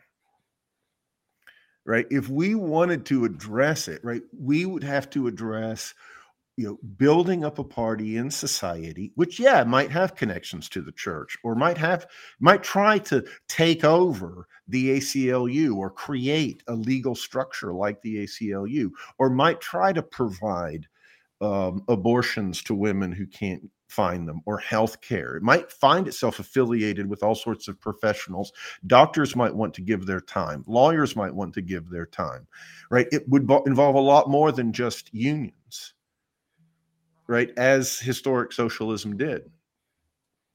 Um, so you know, but that's a very long haul, or or you know, which is to say, that's the historic model that we have. We might be beyond that, right? We there may be no legacy of Marxism in the world today, right? But if there isn't, you know, let's say that right i don't really know if marxism has any relevance anymore in um, what sense well there's definitely not a pol- you know it marxism is a critique of the socialist labor movement that's actually what it is it's a mm-hmm. it's, it's the critical current within socialism mm-hmm. right it, you know like for instance marx's very concept of capital has within it a socialist workers movement, right? From from Marx's perspective, it's not clear that we live in capitalism. Right? Because for Marx, socialism is at the heart of capitalism, right? He talks about it in Capital as you know, driving the industrial revolution by limiting the hours of the working day right? It gives rise to what he calls relative surplus value, which is really about the drive towards technological innovation um, etc. Right. So for Marx, Marx is living in a world in which there are mass parties in the heart of capitalism that are seeking to overthrow the government and institute socialism. Right. That's what he's interested in. Mm-hmm. That's what he's a part of. That's what he's an immanent, if you'll allow the phrase, an immanent dialectical critic of. Mm-hmm. Um, you know, we don't live in that context like at all. Mm-mm right? The you know Pascal says it all the time. You know, we don't have a left; we have some leftists, right? Um, we have some people who are talking about these things. You know, m- my question would be, or you know, I guess the only evidence that I have um, would be, you know, when things are dark and when the discontent is palpable and when we don't want to be here, or we don't want to participate, or we don't want to participate on these terms, or this feels dystopian, people reach back to Karl Marx. They do. They reach back to the history of socialism. Right? It's there as like an ache or a wound on but, the on the present, right? But, it doesn't have anything to do with we're doing, but it's kind of this haunting presence. Go ahead.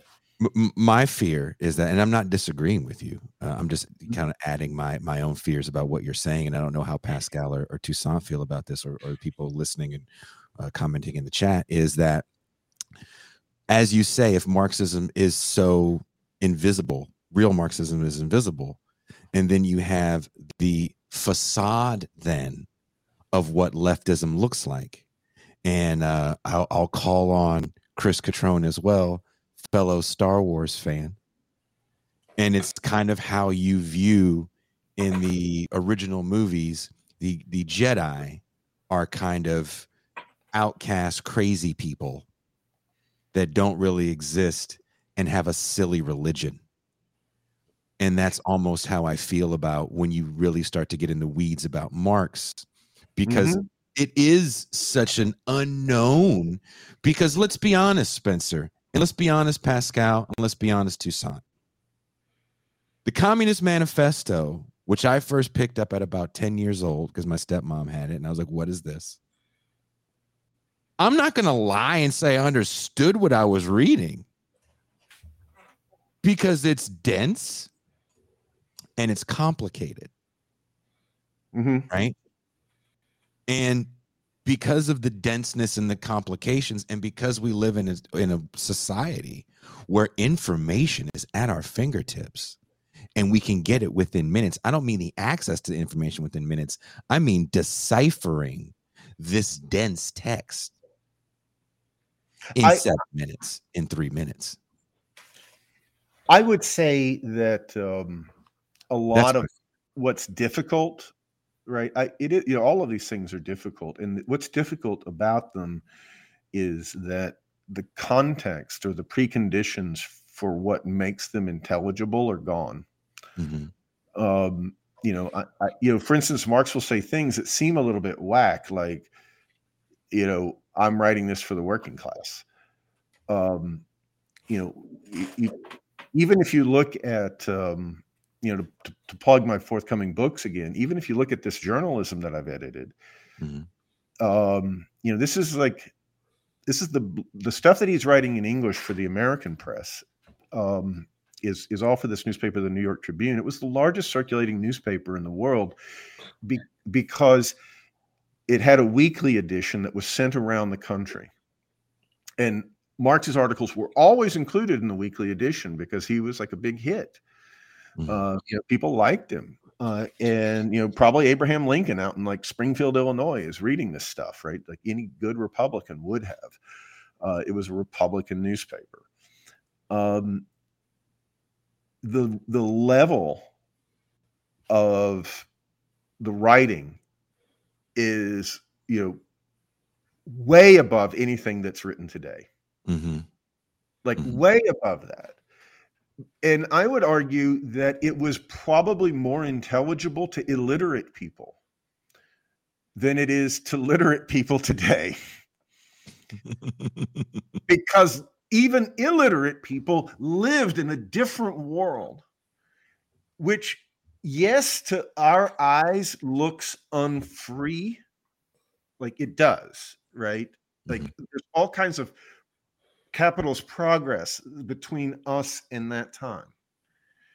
But the difference between our time and their time is that they felt the the they felt the revolutionary prospect of the future. And it it, it resulted in like a radically different subjectivity even amongst common people right? That they thought that you know they you know in, in many ways like i would say that the prospects of freedom in the 19th century are much greater right than they are today in terms of you know even though it's like a eurocentric you know colonial world with lots of slavery and so forth right? There's a way in which you know not just karl marx like you know frederick douglass frederick douglass who after all wasn't well educated. You know poor soul he was born a slave. Yes.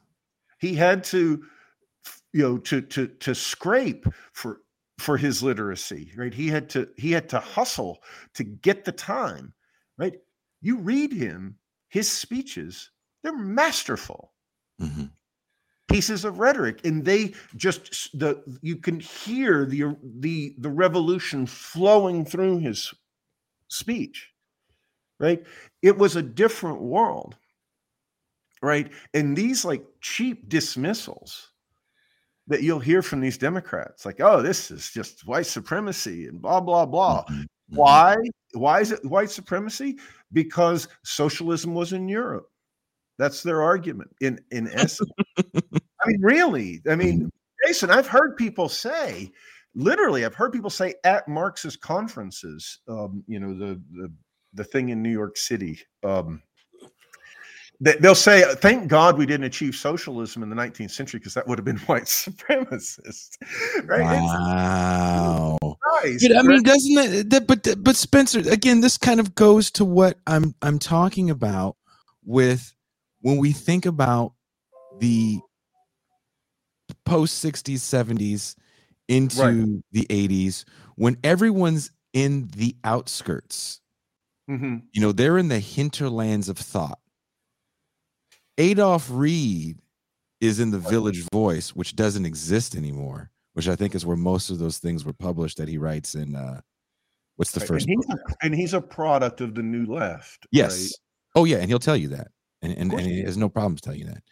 Um when when when that's gone, it, it goes again. I, I want to use that kind of Star Wars metaphor, and I'm sorry if people don't like it, but when it's gone, Mhm.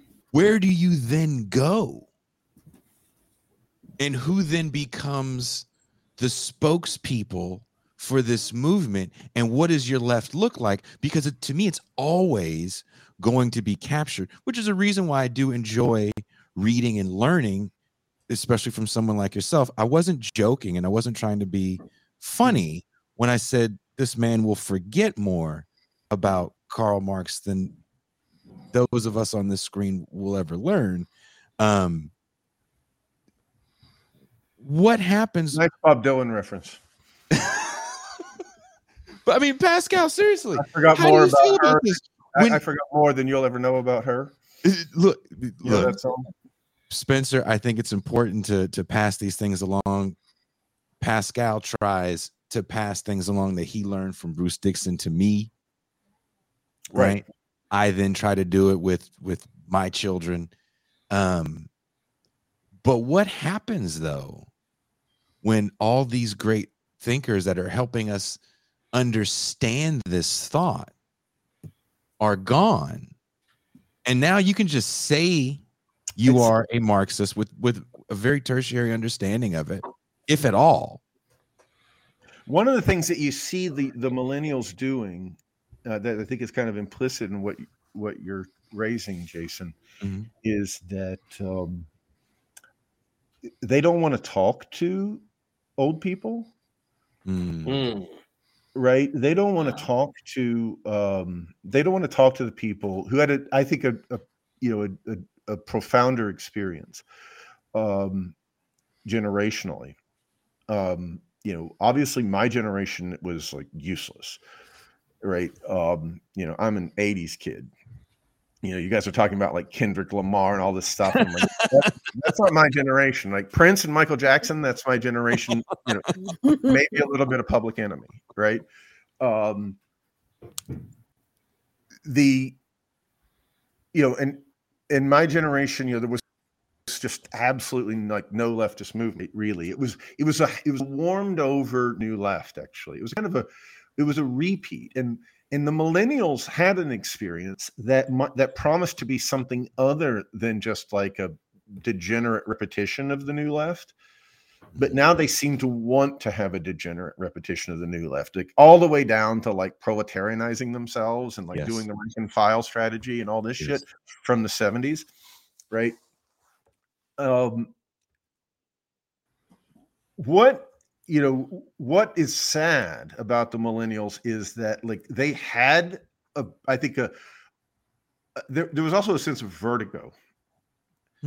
Uh you know they, they had a sense that like history was like shifting right? Mhm. because it was in the 2000 zeros and 2010s and they came to the point where they thought you know we're going to like reconsider this history to find our way forward. And one of the things i hate about like the post bernie term is that they've become much less curious and they've turned off a whole set of questions. Ooh. right? And it's really you know and and there and the catastrophism and the fear like drives everything. Mhm.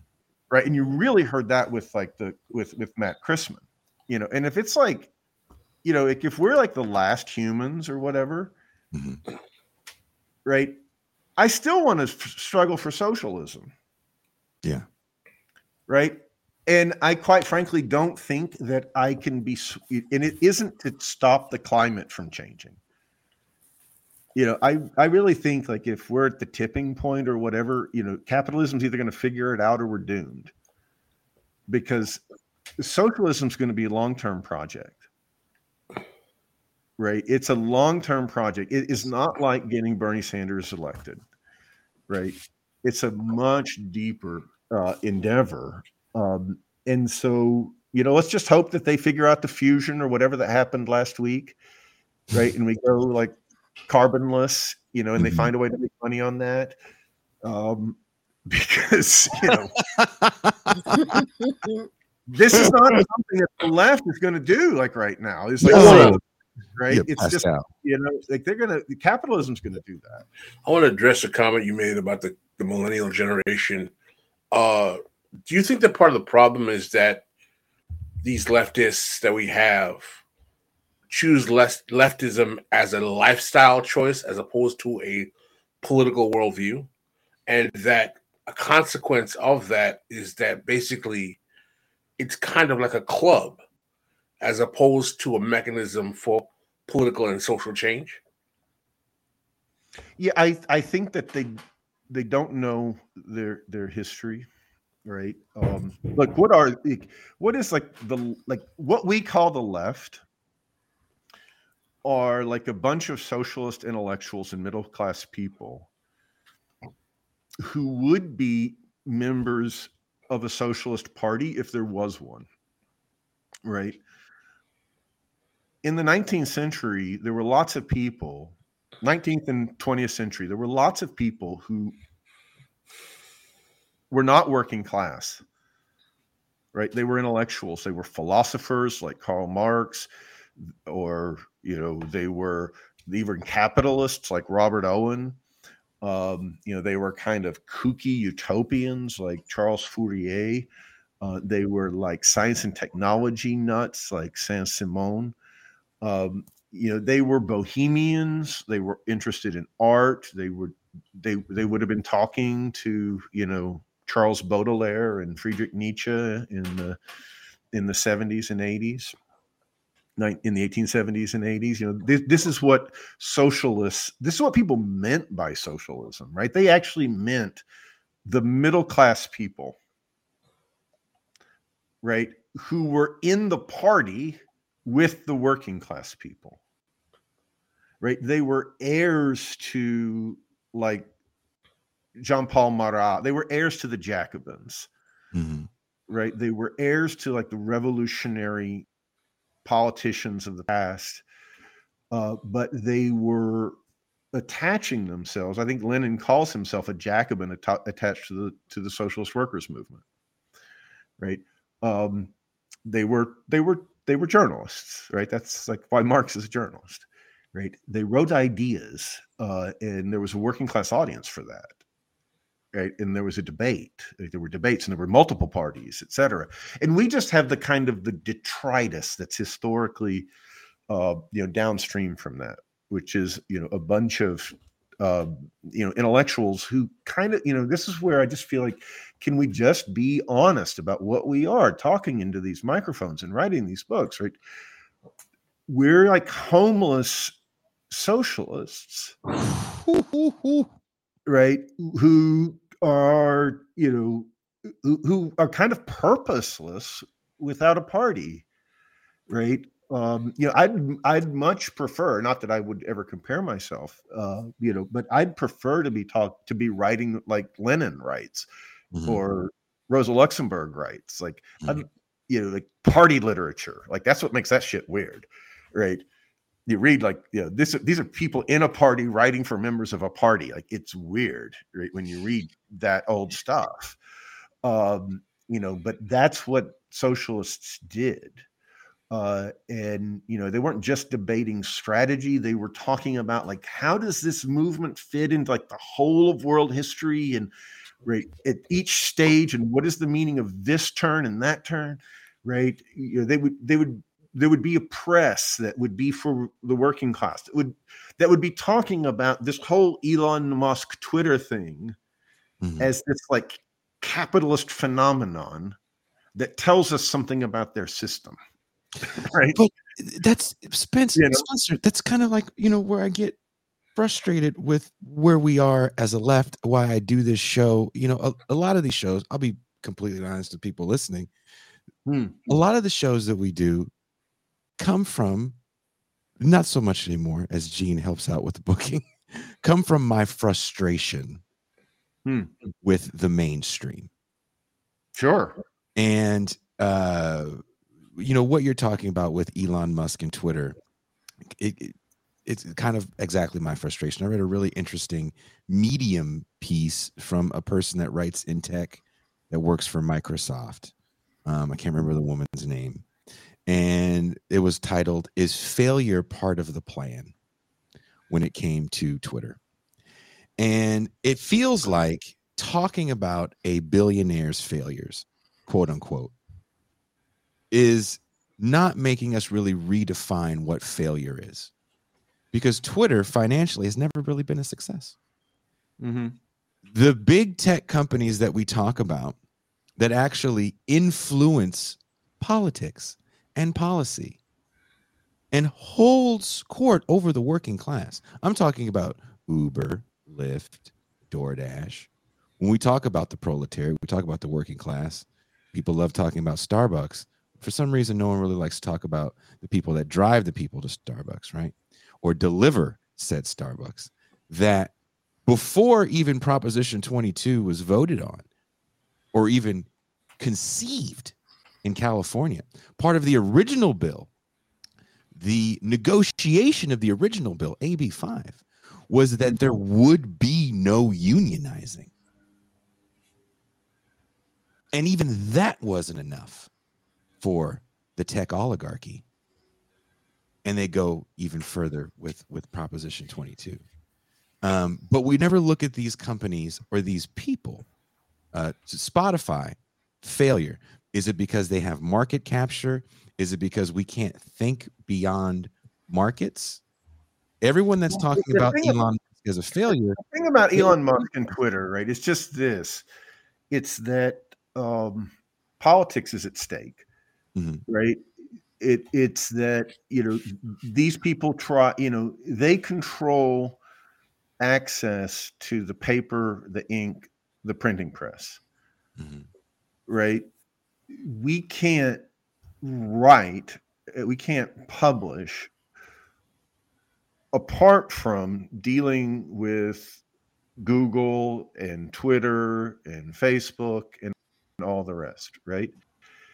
Um, and in in anything that in, in, in if there was socialism, Mhm. it would be it would be hate speech and terrorism, right? That's the way that the capitalists will look at it, right? It would be about fo- fomenting class war, Yeah. right? It's hate speech, right?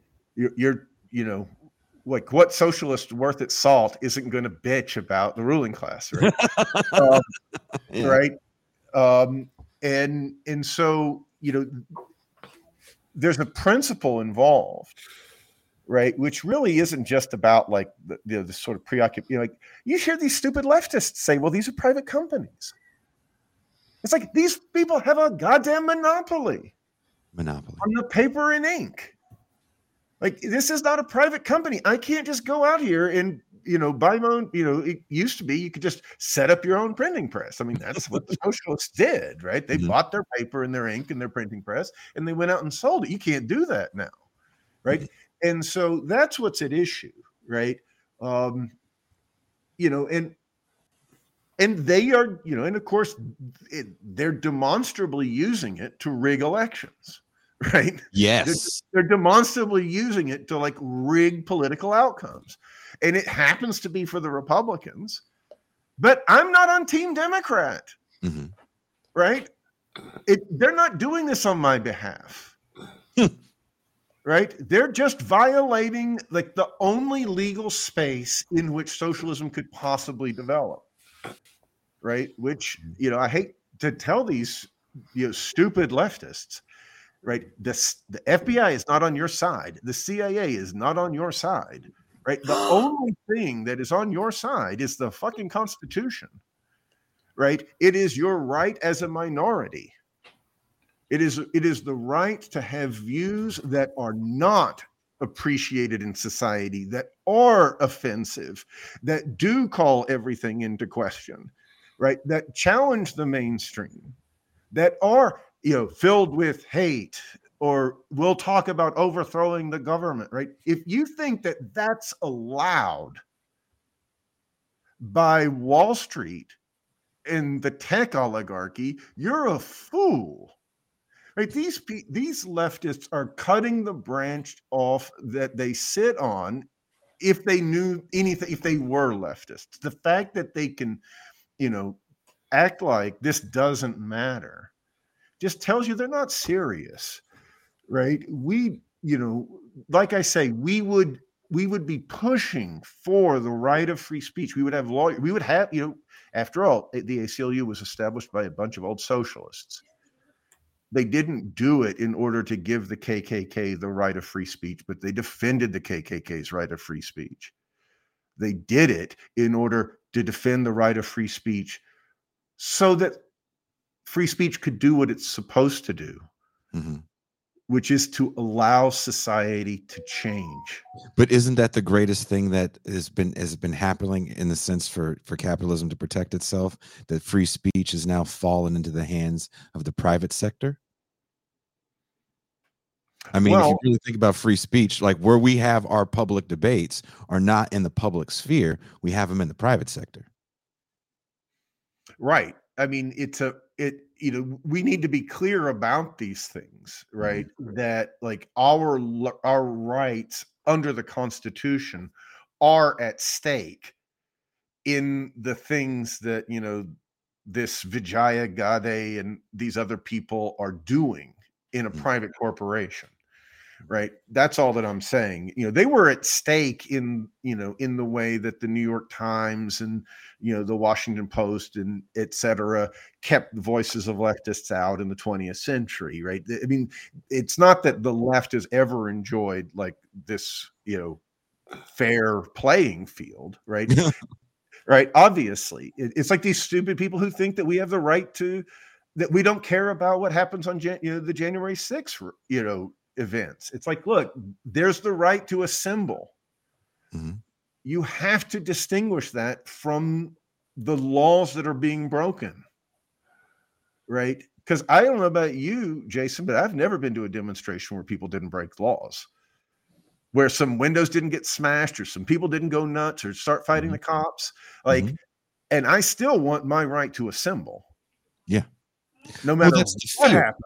Th- the greatest thing again i think some of the greatest things to happen for capital are you know george floyd january 6th No doubt. I mean, this is, I'm, I'm just saying, like, can we please say that we're fighting a war in the Ukraine? That George, the death of George Floyd helped the military industrial complex to fight a war in Ukraine because that's what's happening, right? The Democrats rode this wave of fake anti fascism, Mhm. and they're now fighting a fake anti fascist war. Right? It's not it's not that they're like sinister like that they're like manipulating people like they're duped by their own bullshit. Right? Of course they are. That's why they, that they think they're fighting the same fight. Yes. But it's all just capitalist bullshit well yeah once you convince someone once you convince someone that they're f- the cold war you're a child of the 80s you're a little you got me on some years but we both grew up watching the same propaganda Mhm. if you're defeating the bad guy, which kind of again, when we talk about communism and socialism and the failures of socialism, what's really hard, especially for young people, and I don't and I don't mean young as an age, I mean young in being a leftist and feeling very confident and not just wearing it as a lifestyle brand, but Mhm. really politically believing in the tenets of, of socialism, then you have to deal with the failures of communism and socialism in practice. you do indeed And that's very hard for people to try to deal with because no one has, because you feel as if, and this is, uh, correct me if I'm wrong, Pascal, or, or help me make this point better. You feel as if you're talking to the winner. I'm talking to the capitalist. I'm talking to the Democrat. I'm talking to the person that believes in liberal democracy. They believe they won post 91, post the fall of, of, of the Soviet Union. And they think their system is infallible, regardless of the fact that we're having this discussion in front of a homeless encampment, regardless of the fact that we're having this discussion possibly at a rally where a cop just shot another unarmed citizen or we're having this at a at a at a strike mm-hmm. we're still talking to the people that believe they are part of the winning team. How do we then reckon with that pushback on socialism communism that it is a failed ideology because look at the bread lines look at the poverty in cuba look at the poverty in venezuela I just had that debate today with someone on social media, and actually right before. And first of all, he brought up Cuba. The first thing I told him, I said the per capita income in Cuba is higher than both the Dominican Republic and uh, Jamaica. Second thing I told him, I said, show me a place where socialism hasn't been attempted to be destroyed by capitalism. The same way you talk about how socialism doesn't work. If everywhere it's been tried, you try you capitalists stop it from working. Why do you think it fails so much? I mean, it's kind of ridiculous. It's like you shoot someone in the kneecaps and you ask him why he can't walk. So I mean, for me, I I I um I kind of don't accept. I, just- mean, I, be- I believe that we have. I believe that there have, there have been clear mistakes amongst socialists and communists, obviously in the 20th century. But I actually don't swallow that as much because I think that if we understand the power of the capitalists and the amount of sheer mercenary energy that they put through to destroy any type of challenge to their economic worldview, I think we'd be less willing to act like we did things wrong and be more willing to say we wish we had better guns. Because that's kind of the way I look at it. Mm. Um, well, Democrats could take your guns, Pascal. First thing, right? Um, I'll say this: Look, the failure of socialism is happening in the first world. Right, the defeat of socialism is happening in the United States. Uh, the it yeah, it happened in Russia. Uh, you, you could say it's happening in China, depending on how you view that history, um, and h- how you understand the Chinese Revolution to begin with, etc. All the post-war, post you know World War II revolutions, you know, have that kind of post-Soviet sort of post-Stalin character.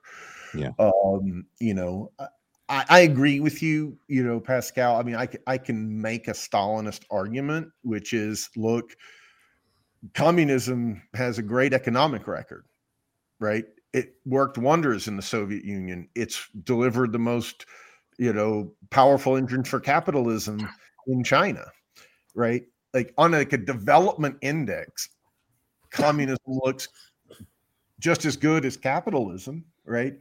Uh, I'm a historian of India.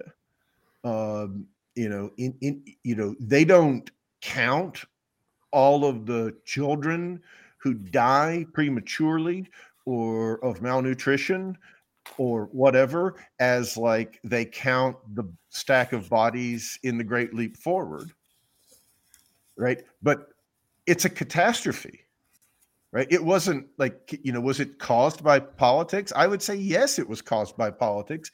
No less surely than like a ukrainian famine or you know the famine at the time you know at the time of the great leap forward was caused by politics. I don't you know i, I even if you want to play that kind of stupid you know count the corpses game um but let's leave all of that kind of tanky preoccupation aside right what i would say is that all politics even what I'm calling capitalist politics is a kind of socialist politics.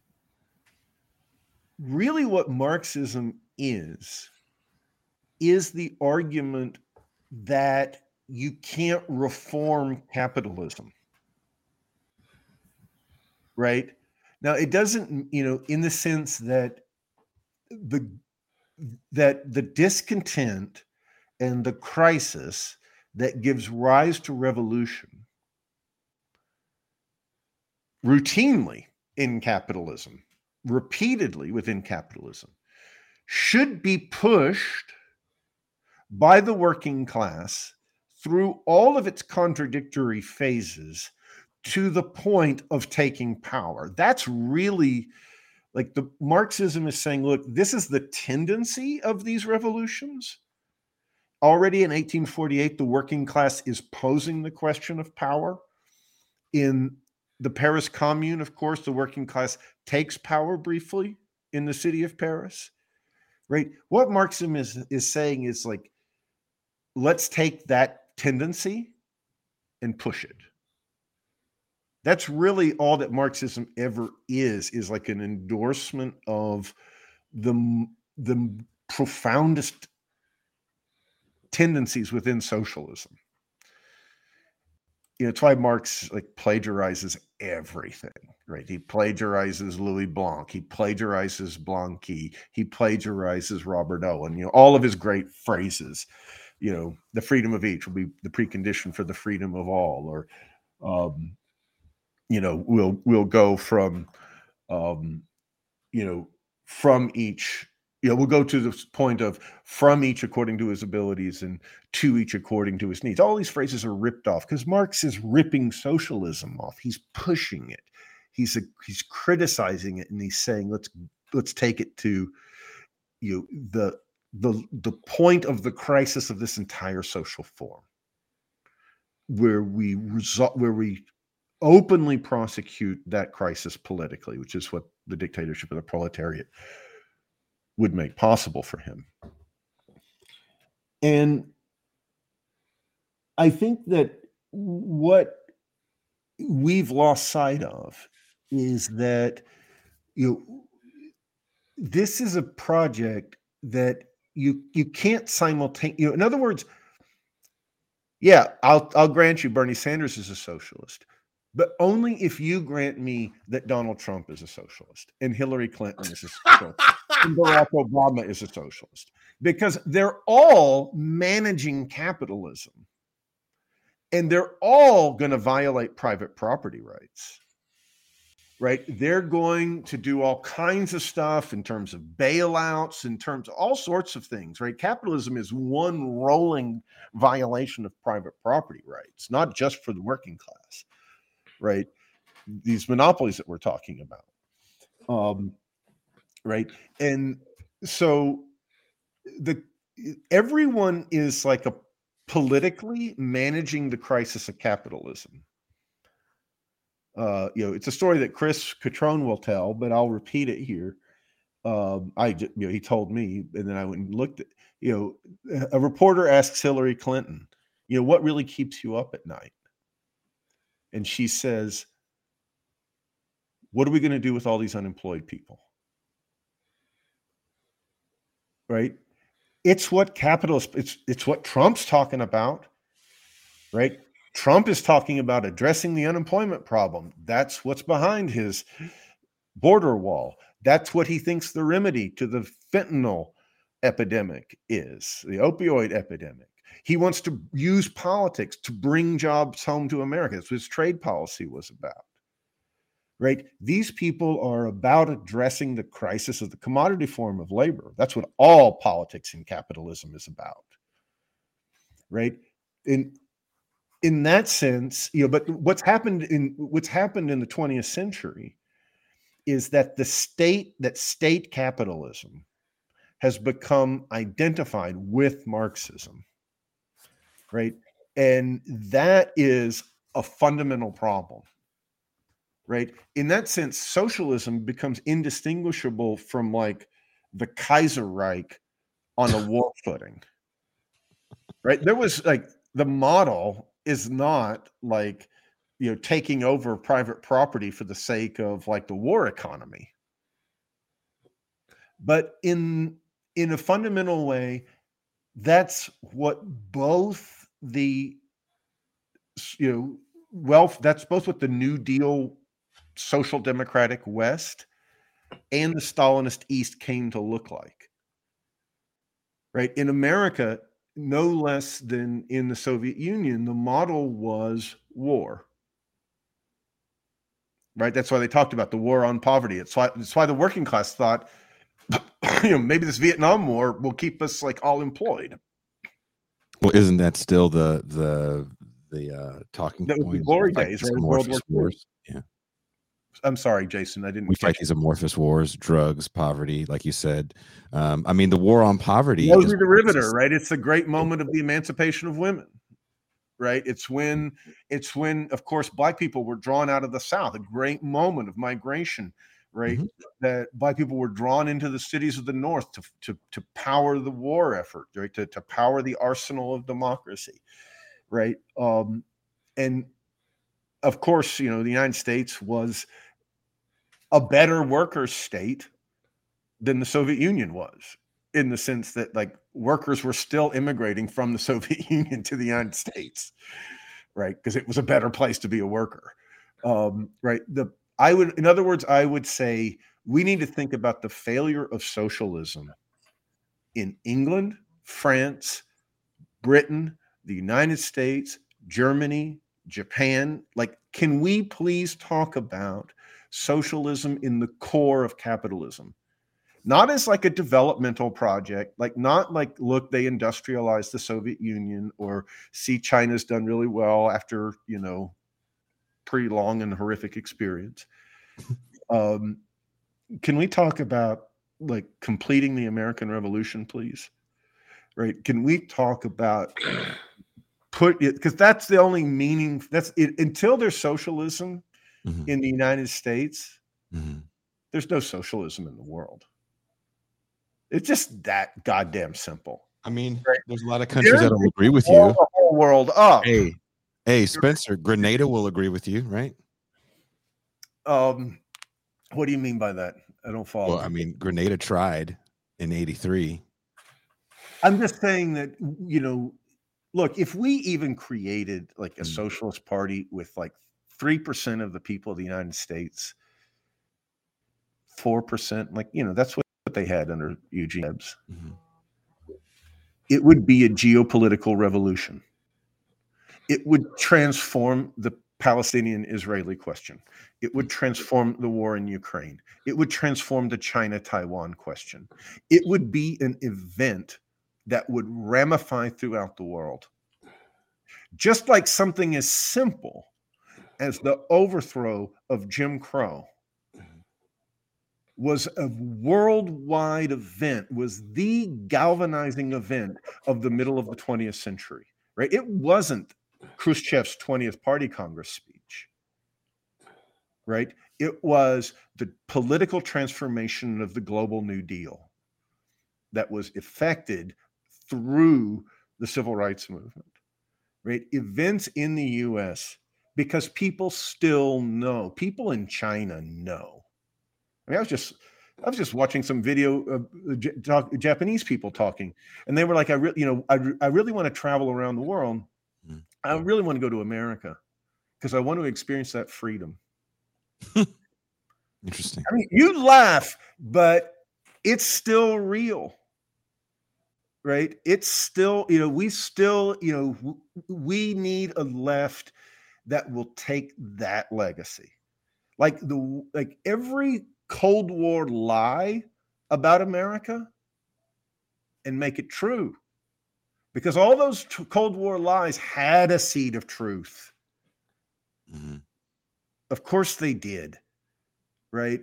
Like, of course, my mother in law in Calcutta, when I first met her, could tell me all about the American Civil War and Abraham Lincoln. Mhm. Because she ain't never read any Indian politician who could say something like the Gettysburg Address. It's just that simple. Well, Spencer, let me ask you a question. What do you deal with those? What are your thoughts on those on the left who will say that the heightened contradictions of capitalism are at the apex in America, and that to have socialism in the rest of the world, you would have to neutralize the capacity for America to function as an empire first? Well, sure. I mean, where do all our cops come from? Right? They come from the army. Right? We are enemies of the of, of this bloated American imperial state. You know, I would sim you know, it I, I talk about it in my book in terms of thinking about Great Britain as Bonapartist Yeah. right? It doesn't have like a large domestic army, right? It's not like Prussia. It's not a bunch of jackbooted, you know, soldiers in the streets. But when it comes to time to, you know, to intimidate or put down the the Chartists, the working class party in 1848, you have all of these former colonial officers that you can deputize right? We deputize all of these, you know, former soldiers into our domestic police force, right? They are, you know, the, the overseas expression of the American empire is rooted in the domestic reality of capitalism and vice versa. The fact that we have to police our poverty, that we have to police this, you know, rotten you know disintegrating capitalist society the way that we do is Spencer, the- our the empire and vice versa the picture you're painting is very frightening and i think people might be a little too distant from how frightening that picture is. Why If we go Why is it back- well if we go back and and i'm not disagreeing with the picture you're painting at all i just want to elaborate on the horrific nature of it and maybe and maybe make it a little more vivid. If you think about 1992 when the riots happened in los angeles there's a great documentary that is just uh, footage. It's about an hour plus of just footage from news footage to on the ground people that had camcorders back then, right? before the ubiquitous nature of our surveillance state that we keep on. Uh. And when you see the National Guard,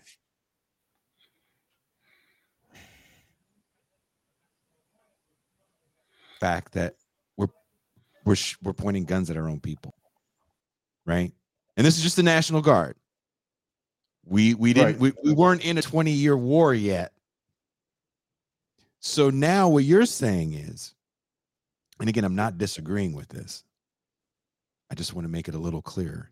You're taking people that have already seen combat in some shape or form overseas, and they're already programmed to find the bad guy. And part of policing is you are the good guy. You have to go home at night.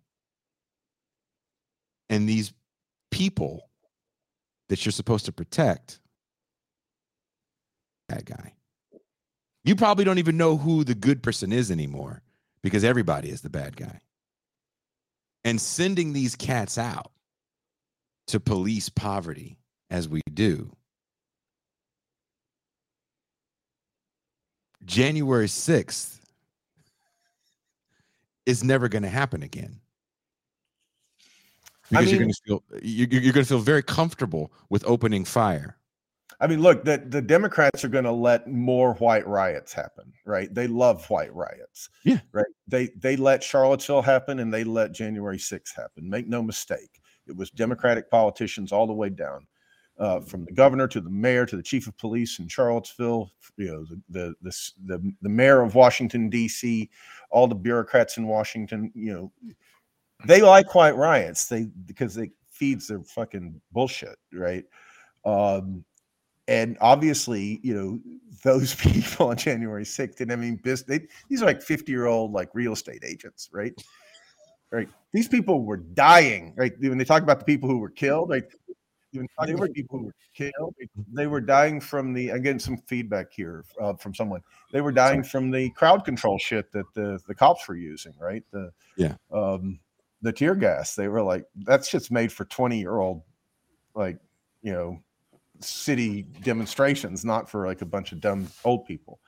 Uh, but to your point, like obviously, like when socialism really developed, right? If you like read, say, the late Frederick Engels, um, you know, he's talking about developing socialism within the army in Germany.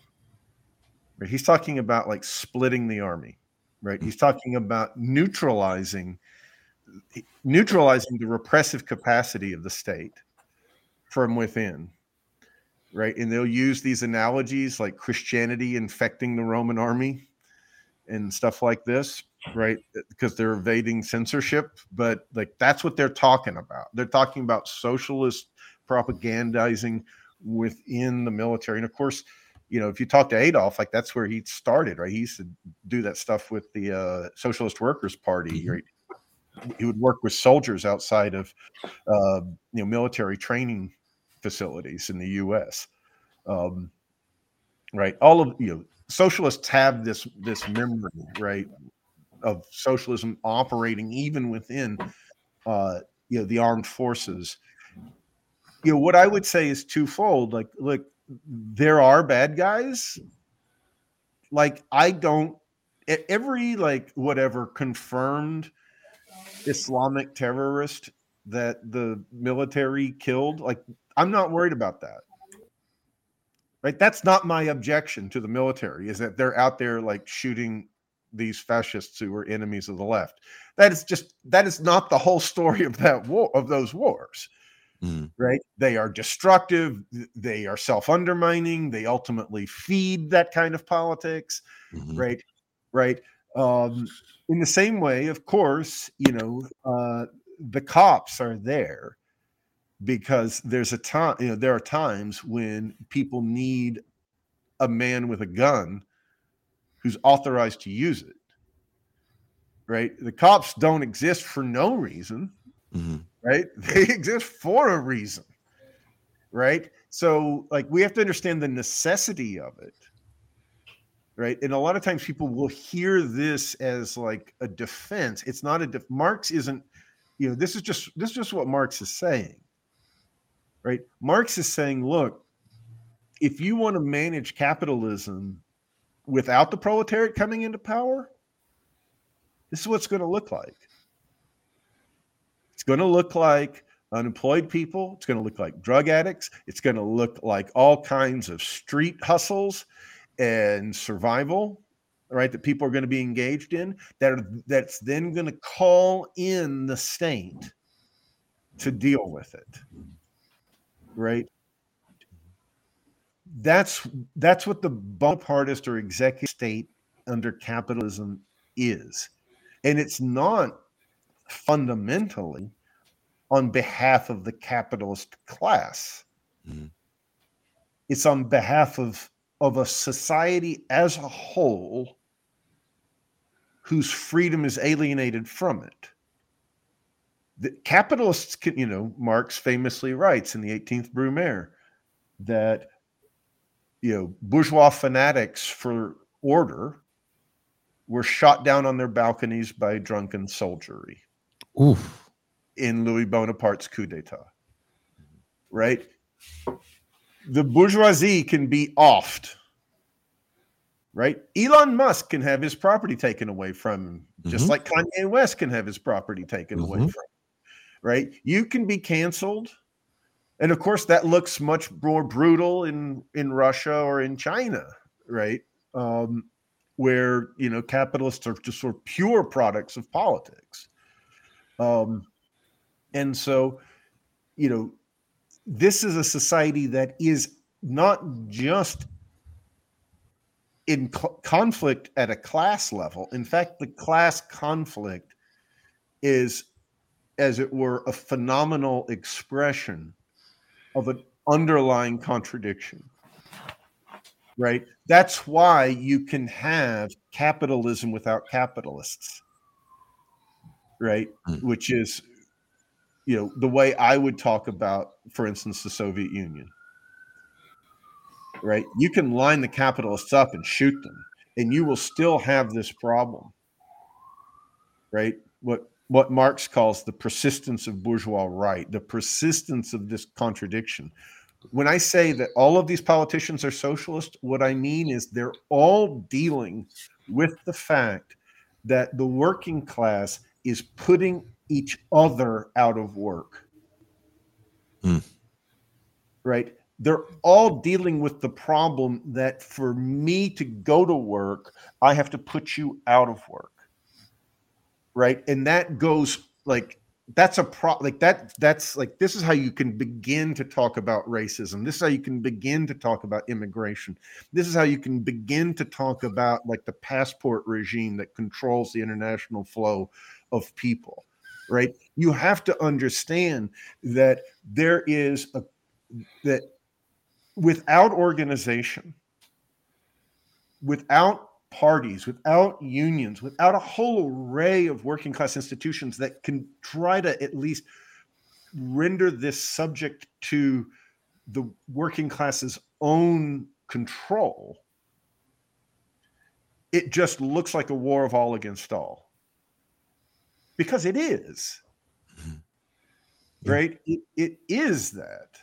Right? It is the case that right? And, and that's why we live in a world of mass conformity. Like well maybe if i cut my hair or maybe i re- wear the right shirt or maybe if i'm a democrat maybe if i have the right opinions maybe if i don't speak up or speak out of turn right?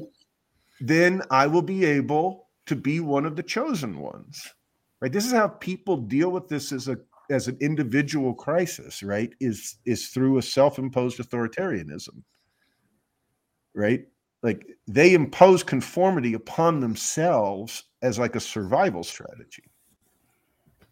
Right?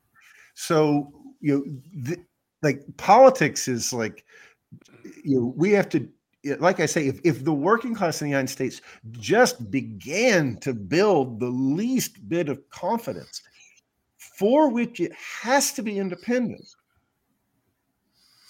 right? It has to be independent. Like look at the, this the whole point of this like railway workers thing is that they let the democrats handle it they the democrats didn't want that strike before the election Of course.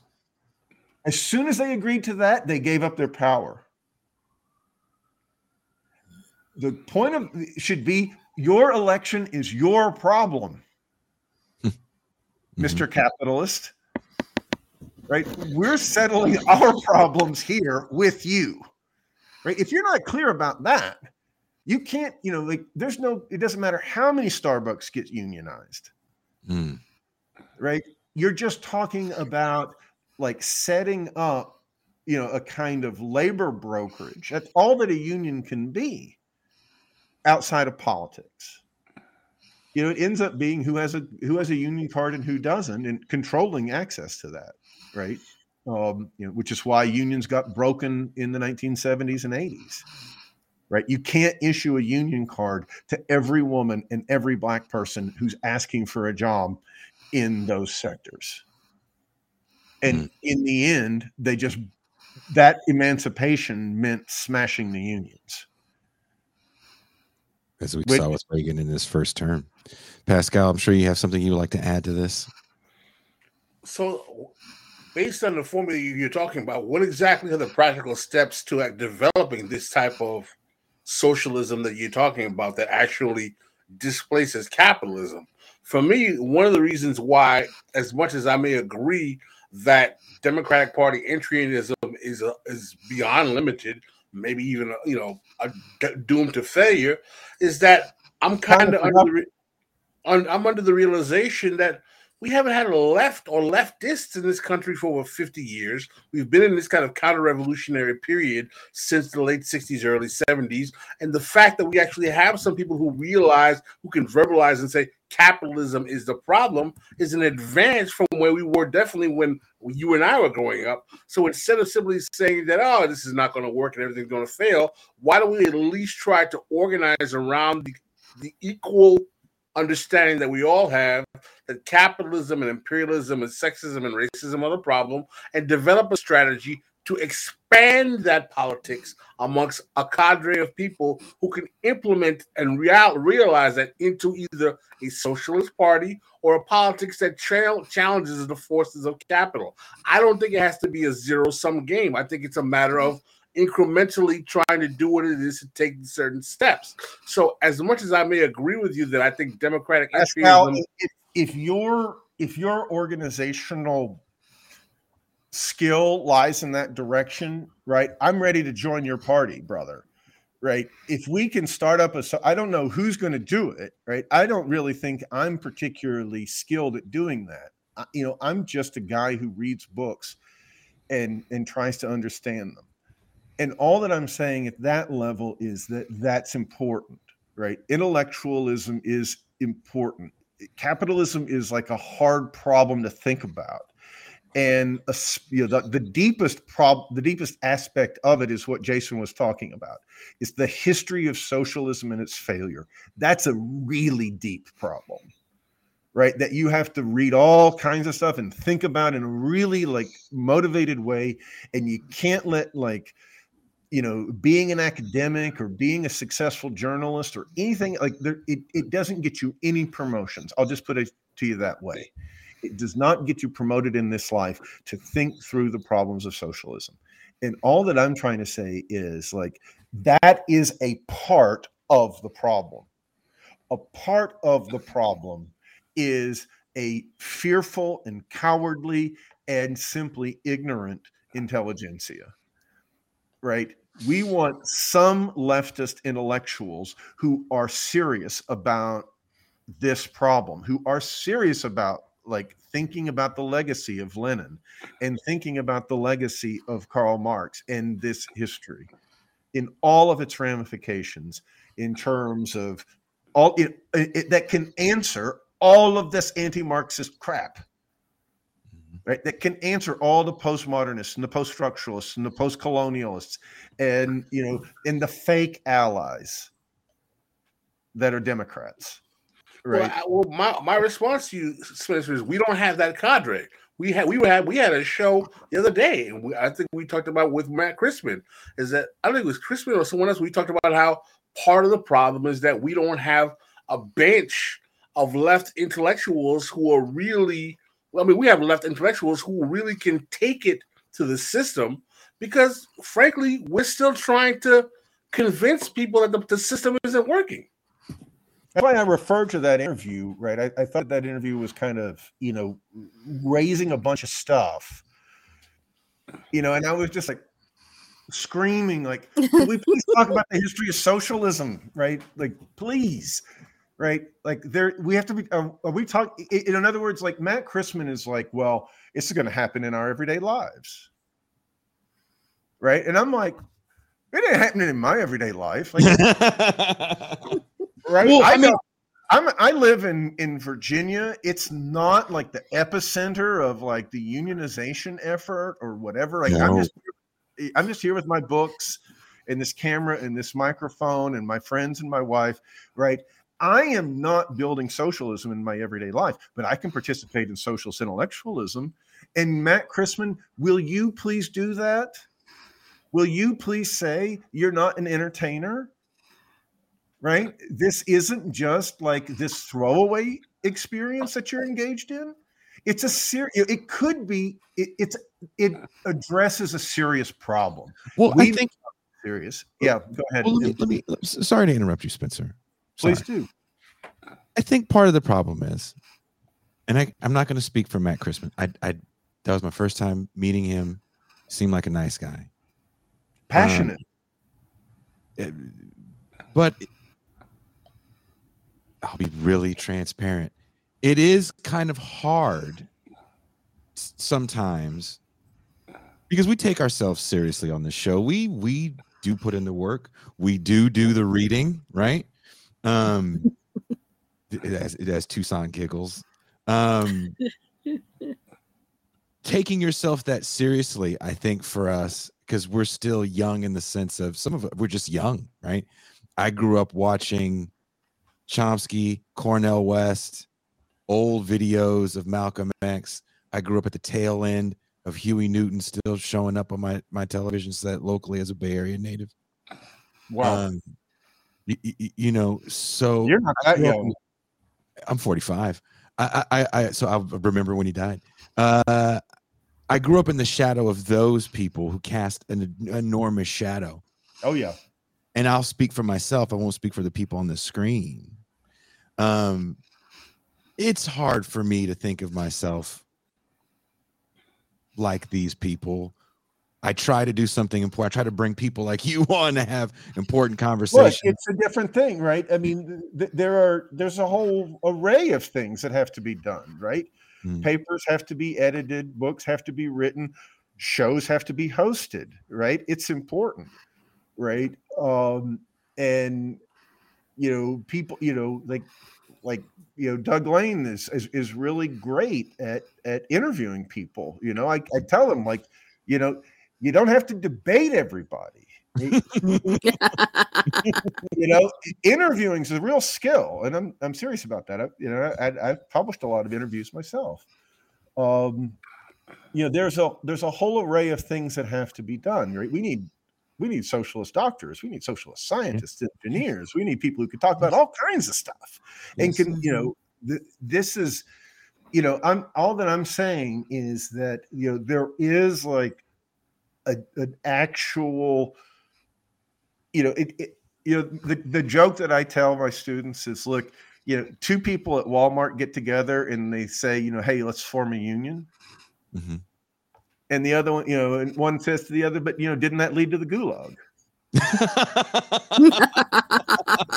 Right? Because like it, it there's Oh, a well. whole there's a whole history right that again like you don't have to study to know it right? Like it's it's in the world that we're born into right? And the that that history does weigh upon us. It is here with us. It is happening right? And i and i talk i hear these leftists sometimes who think that capitalism is like a logical problem right or something. It's like no it, you're in history. That's what we're dealing with. It's weighing like a Mhm. nightmare upon our brains right it's not that we can't like give the capitalists an argument right i'm like Mhm. no we can Mhm. right? These people are not serious intellectuals. They never have been. They don't really have to be, No, right? no, they don't. They all they don't. have to do is sit back and watch us fail, Mhm. which is all that the right ever is, Mm. right? The right is just cashing out the failures of the left. It has no project and it has no it has no intellectual resources of its own. Right? It's like Adam Smith. Right? Adam Smith is revolutionary. Straight up anti-slavery, anti-colonialism, revolutionary in as revolutionary as Karl Marx in his day. It, what he's dealing with, he's as committed to the emancipation of the people as anybody else. Right? He's not apologizing for anything. Right? The right just takes the old superseded arguments of the left. Right? Fascism is a form of socialism. Like, come on. Right? It is, right? It's about, you know, the That's the- hard for people to, to grasp, those Spencer. Right, You know, uh, cashing out the failures of the left. That's it. that, uh, but that's I'm again. I'm not saying you're wrong, and I'm not disagreeing with you.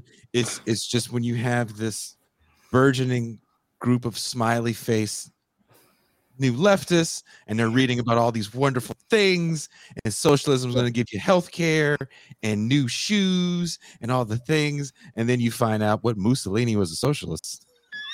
Damn right. I mean, you know, these young people, they want to know. You know, uh, all I, we. It's like when I hear professors blame the students. I never trust that. I'm like, you're the problem, not your students. Your students are raw curiosity, right? People who That's- present. Yeah, go ahead. Oh, sorry. That's Sun Tzu, Art of War. I'm on to you, Spencer. you have to it, when people present themselves to be like told about marxism let's just take them up on that. That's all i'm saying. Because it's actually the most optimistic fucking thing that's ever been thought. It, it is it is the opposite of the black pill doom and gloom misery dream of destruction you know kind of cormac mccarthy the road imagination that seems to dominate the millennials now right what it's saying is look all we need to do is undertake a marxist critique of the failure of marxism and reboot this socialist project and achieve it right Mhm. and you know we can have like peace on in, on this planet we can like have a world without the state without the coercion of man by man right et cetera et cetera et cetera. Like i believe in that. I believe in that as a possibility right? It's just that really is you know ultimately a problem of like humans figuring out what to do with their own like complicated freedom. Right? Because that's really all that ca- your capitalism is is like a kind of a freedom that's like run away from us right? Like you know marx has that image of like the magician whose spells are like getting away from him right? Like a, um, like a fantasia image right? Right? We're like the our the- you know it's a contradiction of the forces and relations of our per, you know social reproduction. Um and and so I, I don't think it's like you know like i don't know what the kid like the kids like what do you call the like red eye thing that they do on their memes? You know when oh, somebody's oh, yeah. like based right they've got Oh, like the red eye and all this stuff right? And it, it seems like you know they think everything is like some like i don't know heavy like dark suicidal guitar riff or something. You know? it's the success it's the success of the idea that stuff like grunge was was moment changing you know? Wh- wh- when we go back and think about the moments i was uh, so i was talking to my neighbor Hmm. uh who who i'll keep him nameless i don't think he said where he lives yet but my, my neighbor who's in the same pundit sphere and we were having a debate in my kitchen about the importance of something like even the railway strike. And I was like, I think when the story gets told by CNN on the 2020s, won't even get mentioned. And he and he pushed Hmm. back, and I was like, no, I, I I think Kanye West saying that Jews are the center of all evil is more important to the media narrative, even in small spaces like this, than the railway strike will be when we think about large moments of this of this decade. And we're only two years into this decade, right? Because don't- Kanye and Kyrie are expressing the heart of the Democratic Party, Mm, right? mm. Which is that it's Whoa, a bunch whoa, whoa, whoa, of right, whoa. that it's a bunch Speak of fucking up. Speak on it. society is, composed of tribes right? This is what they have internalized and they are they're just parroting the narrative this is what the democrats you know whatever diversity bullshit looks like right? It's a it's a massive argument against the existence of society right? Um you know I, I see that someone in the comment section says you know oh you say fascism is socialism. It seems like there needs to be more nuance. Well let me tell you we're breeding a far right form of the state right now in the name of socialism. Mm. in the name of anti-fascism and keeping out trump we are destroying every legal protection that citizens have in this country. Never mind trying to organize socialism right? Obviously organizing socialism is downstream from citizens having some rights right? And you know you can put the the congress you can you can ring fence it you can put the national guard around it. You, the congress can have its own police force which is just manifestly unconstitutional right? The congress is the opposite of the executive branch. They precisely don't have cops right? On and on and on right? The the this is the left giving you the right. This is the left giving you a very dystopian form of capitalism it's a degraded like it's like compared to the struggle from 1914 to 1940 in Europe for socialism obviously it's farcical because there never really was a bid for it right? But you know in other words fascism was the cashing out of the failure of german socialism. And in that sense it is the product of that struggle. Right of course it is. It's why we have fascism that lets itself get thrown out of power by elections. Hmm. Because our fascism isn't really an anti-socialism right? You had to learn from socialists that when you take power you never give it back. When you take power it's a revolution. When you take power it's a new reich right the socialists take that i mean the, the fascists take that from socialism. Of course they do. Where else did that idea come from? Right? And of course fascism as a national socialism is the doppelganger of socialism in one country. And i don't care what these tankies in the comments say. Right? They need to study their history they That's really the do hard part, right? Pascal, do you do you have anything to add to that? Uh, I'm sitting here observing uh, this uh, belief that socialism is the precursor to fascism. I mean, I'll think about that considering the millions of communists that were killed by the Nazis. I don't know. the two uh, millions of communists were killed by Stalin too, That's true. right? The, the- so who kills socialists but socialists? I mean, can we get real about that, right? Um, I- I'm just saying that you Where does Dugin come out of? Dugin comes out of Marxism. I mean, you opened up another Pandora's crackpot? box. I'm isn't sorry. This guy a crackpot? Like he comes out of like I don't know what you know the the czarist secret police. Right. you know, and the czarist secret police organized you, you know, and it's great. Father Gapon is, you know, got himself shot and and led to the 1905 revolution. He was in the pay of the fucking czarist police, right? As was the whole church in Russia. Um, you know, the uh, it.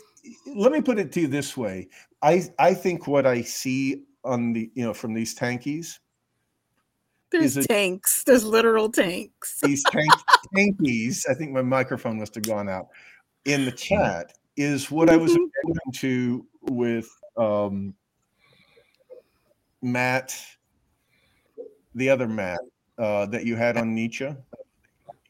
Matt Mc- uh, McManus.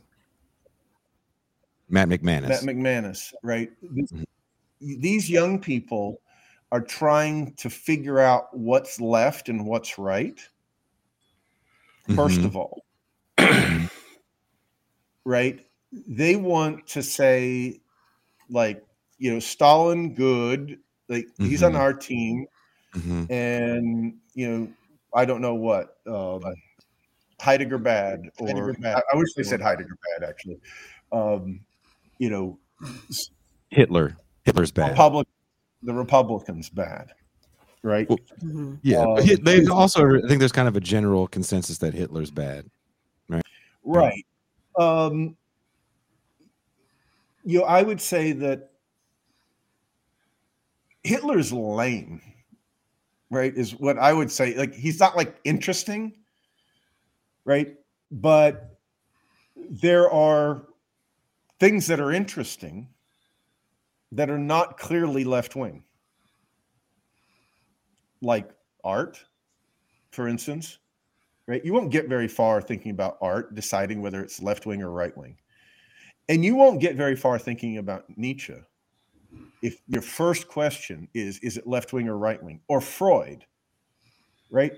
Or like I say, poetry or a novel, right? Like there's just a you know the the lobotomization of the young has meant that they don't really want to think about how deep the problems run.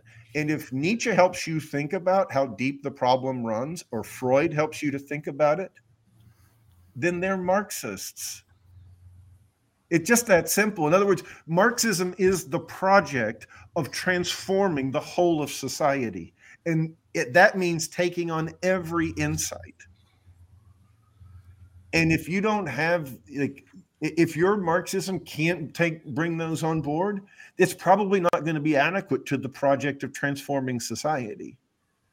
This is what I mean by there's a kind of a cowardice amongst the, intellectuals that I really amongst younger people that the 60s intellectuals didn't have. Like they were much more willing to try to like think through it all. However failed that turned out to be. Uh, Can they I? tried- Off- yeah. Sorry. Can I offer a, a tepid defense of Matt Christman? Mhm. Well, I, I think that um Matt Christman or Matt McManus? Matt Christman. Christman, Uh-huh. Mc, McManus needs no defense. Um, Christman, I think Chapo Trap House was very popular during the the the high days of Bernie. Mhm. And I think it was particularly devastating for that crew and for the fans of the show when Bernie, you know, obviously had to suspend his campaign. Right. I think he was Christman was coming to understand where his responsibility lied in that, laid in that. Mhm. Um, I think he didn't realize it until it was over, and then felt bad for where he may have led people. His uh, his his subsequent Kush I think that- blog. I think that's very Is- insightful. Thank you. I Mhm. think it's very personal for him. And he says that the insights that he offers are just him thinking about himself, really. And Right. it's not meant for other people to be extrapolating for themselves. That's why I meant. That's what I said to Jason that he's very passionate, right?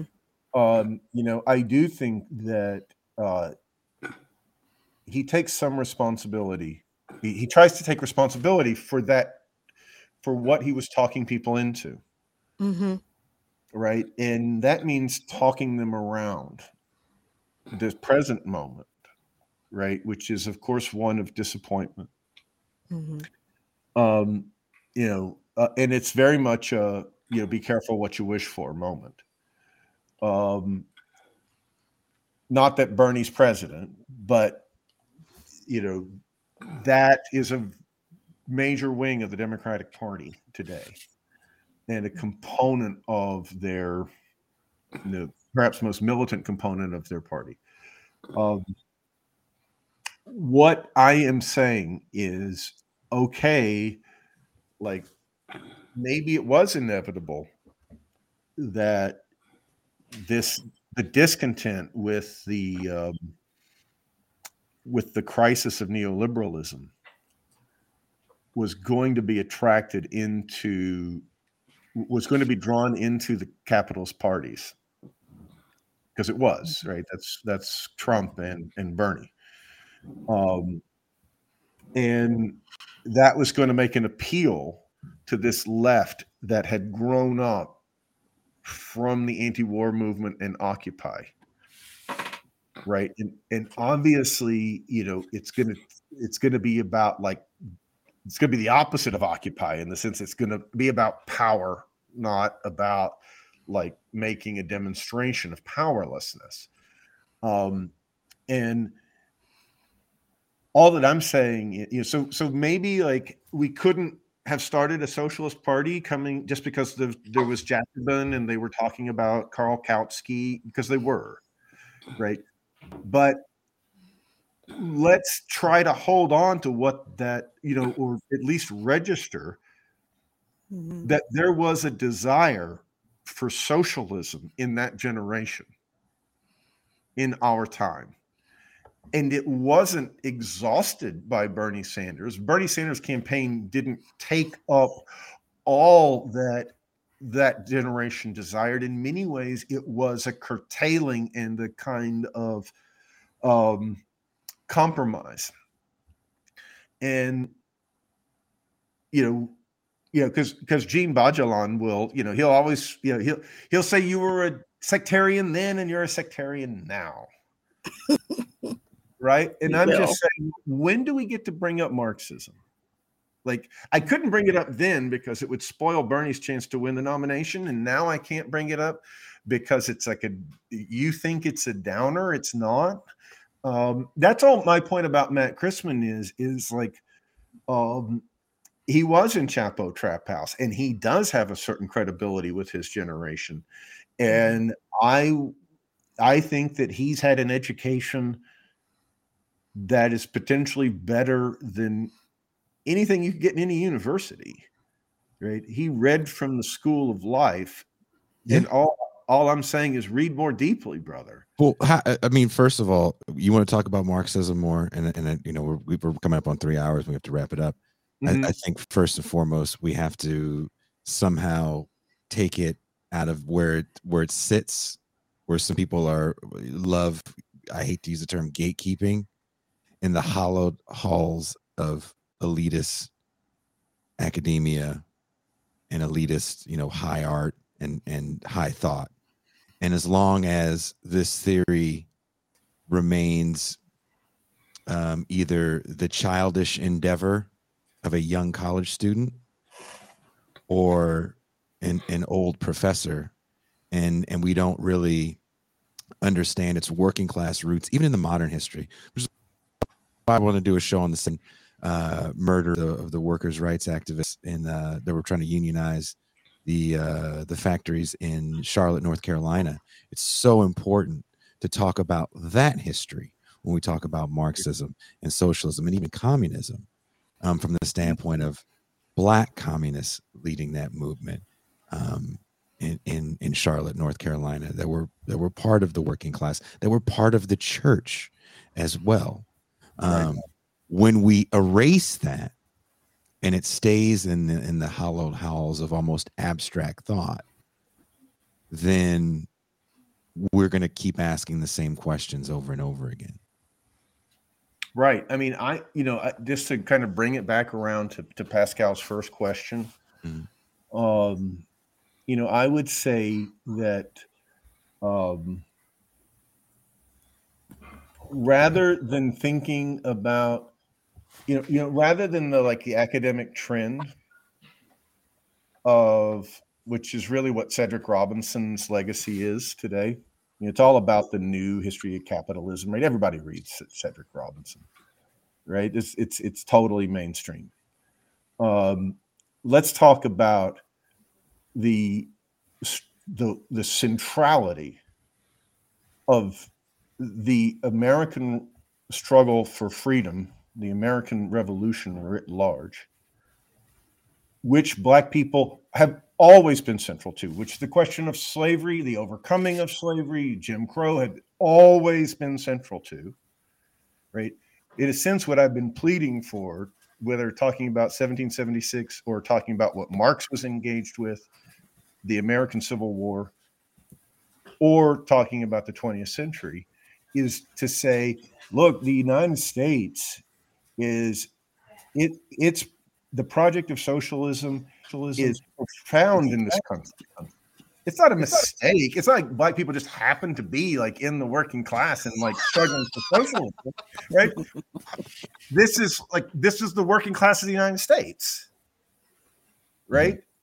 The problem of the, the problem of racism, as Adolph Reed points out, is a class problem. It's about the constitution of the working class, right? As a political form, right? And at that level, right, we don't need like a black caucus because we don't need a white labor movement. Right? We don't need two labor movements. We need one labor movement because there's one class enemy, right? Et cetera, et cetera, right? Um, that's where like the rubber hits the road when you're talking about like all of this identity politics. Mm-hmm. Right? Are you going to tell me about identity politics in the working class? No. You're going to talk. I want to talk about organizing the people who are experiencing the exploitation, and who can who know about it, right? Because their struggles are going to come from the that immediate experience, right? And the, and and a fundamental element of that experience is the absence and necessity of their forming political and social union as a class right? Their exploitation is linked to that. It's not linked to the you know it's not fundamentally linked to the fact that some are black and some are white. It's fundamentally linked to the fact that there's no socialist workers movement.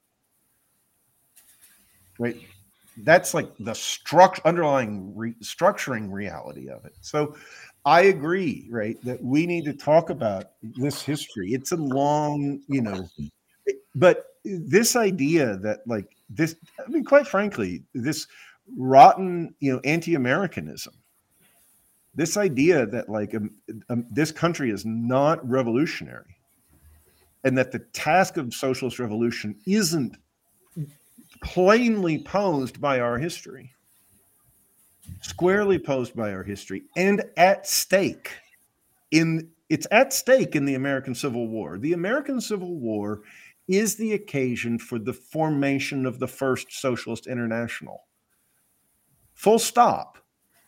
Right? It is what Karl Marx sees. It's the solidarity of the English working class with the cause of the Union that is the first act of international socialist solidarity right? Because that is an act of the working class saying, no, we're not going to let you smash the Union blockade and and and diplomatically recognize the Confederacy in the name of the working class, in the name of getting cotton for us to work on in these mills in Manchester and putting us back to work.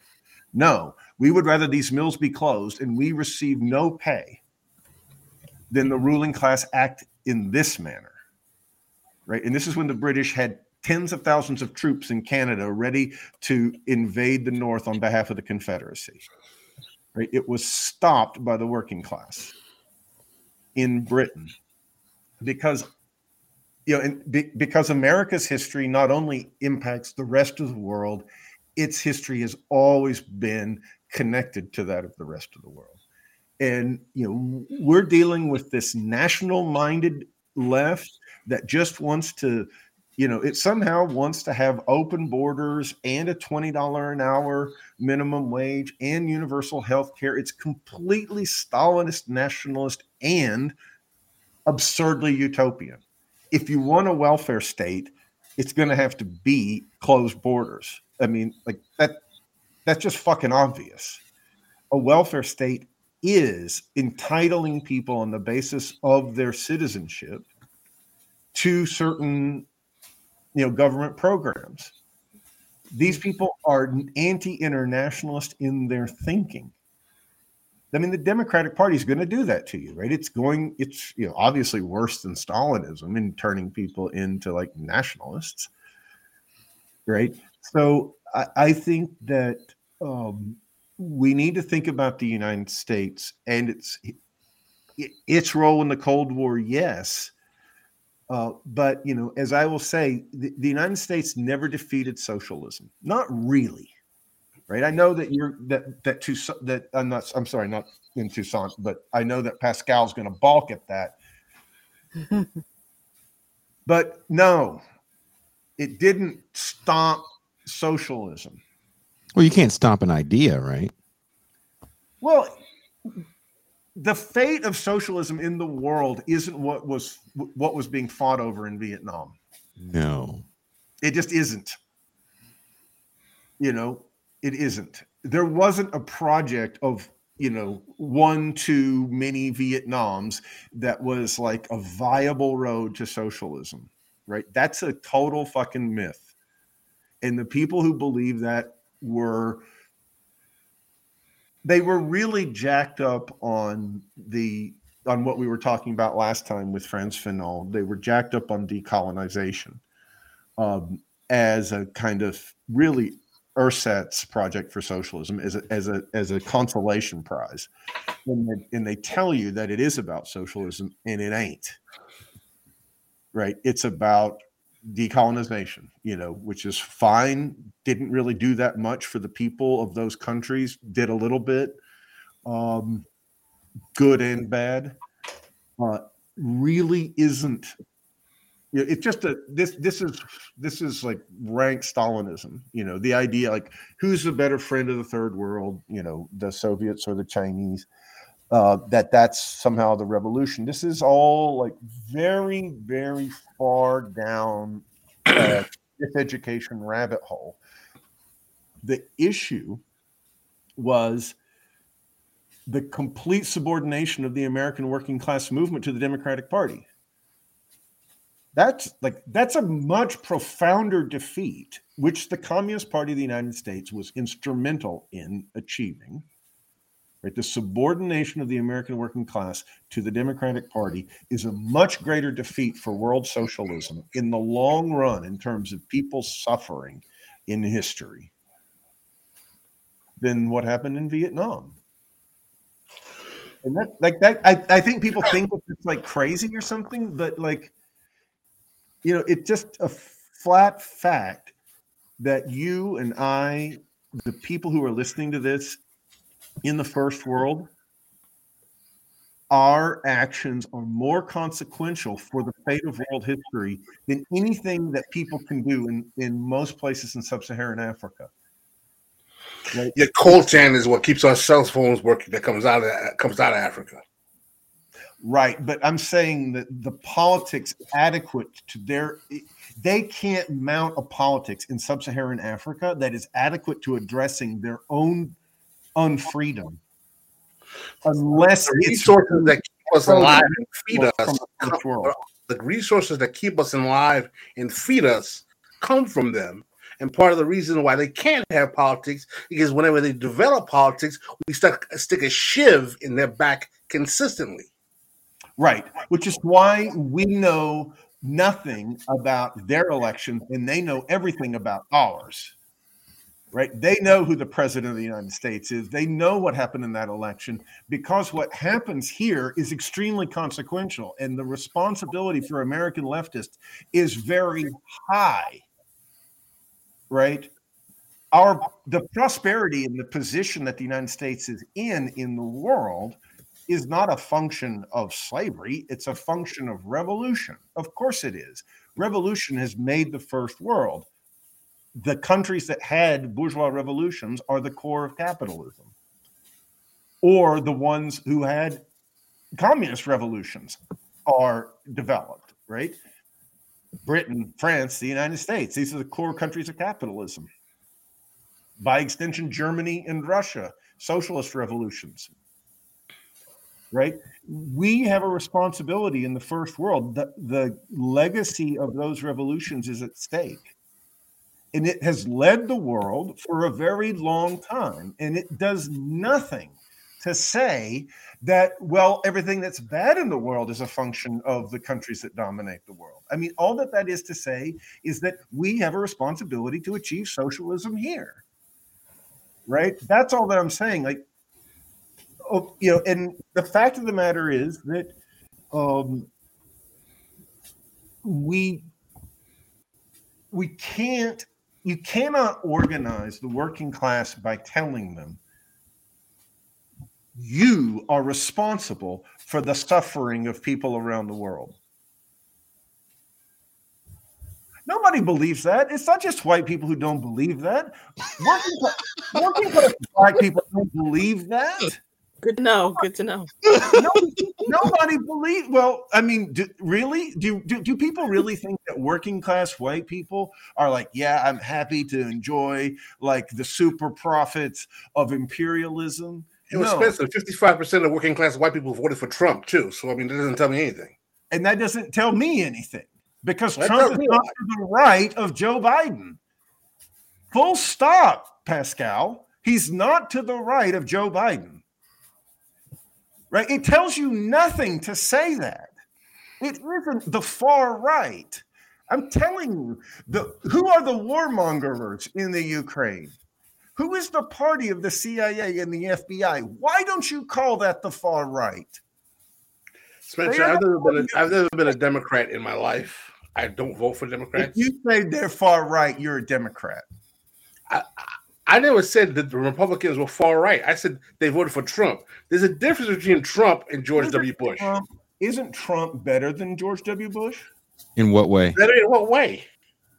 Well, he isn't like a stupid Ayn Rand quoting libertarian fool, right? He at least will try to, to go and ask.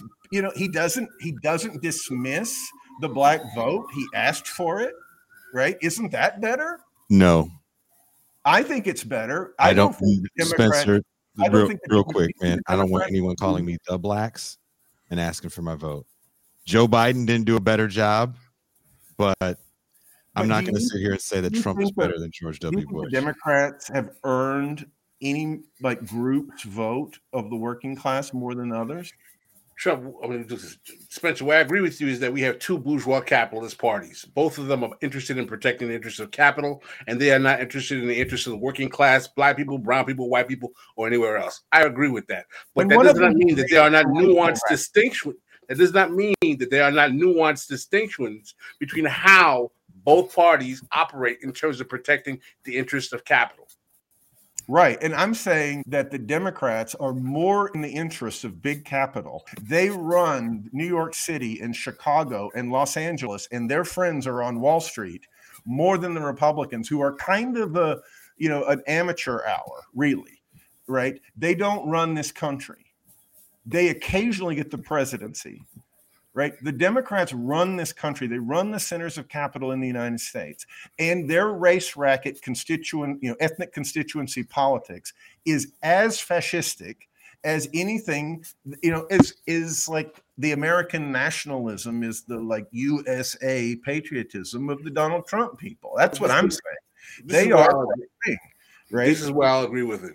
Going into the 50 year counter revolution, that was not the case. The Republicans were in control of most of the business sector in this country. However, I will agree with since the rise of Clintonian third wayism, the left flank of capital has definitely become the party of the finance capital in the United States and have taken over that role. And I also do agree that their ridiculous race reductionist politics is part of the way in which they subvert the issues of working class white people, black people, and working class people of all colors to keep them oppressed. However, that does not stop the fact that the Republican Party is the public is the party of reactionary white racists, and it has been for a long time.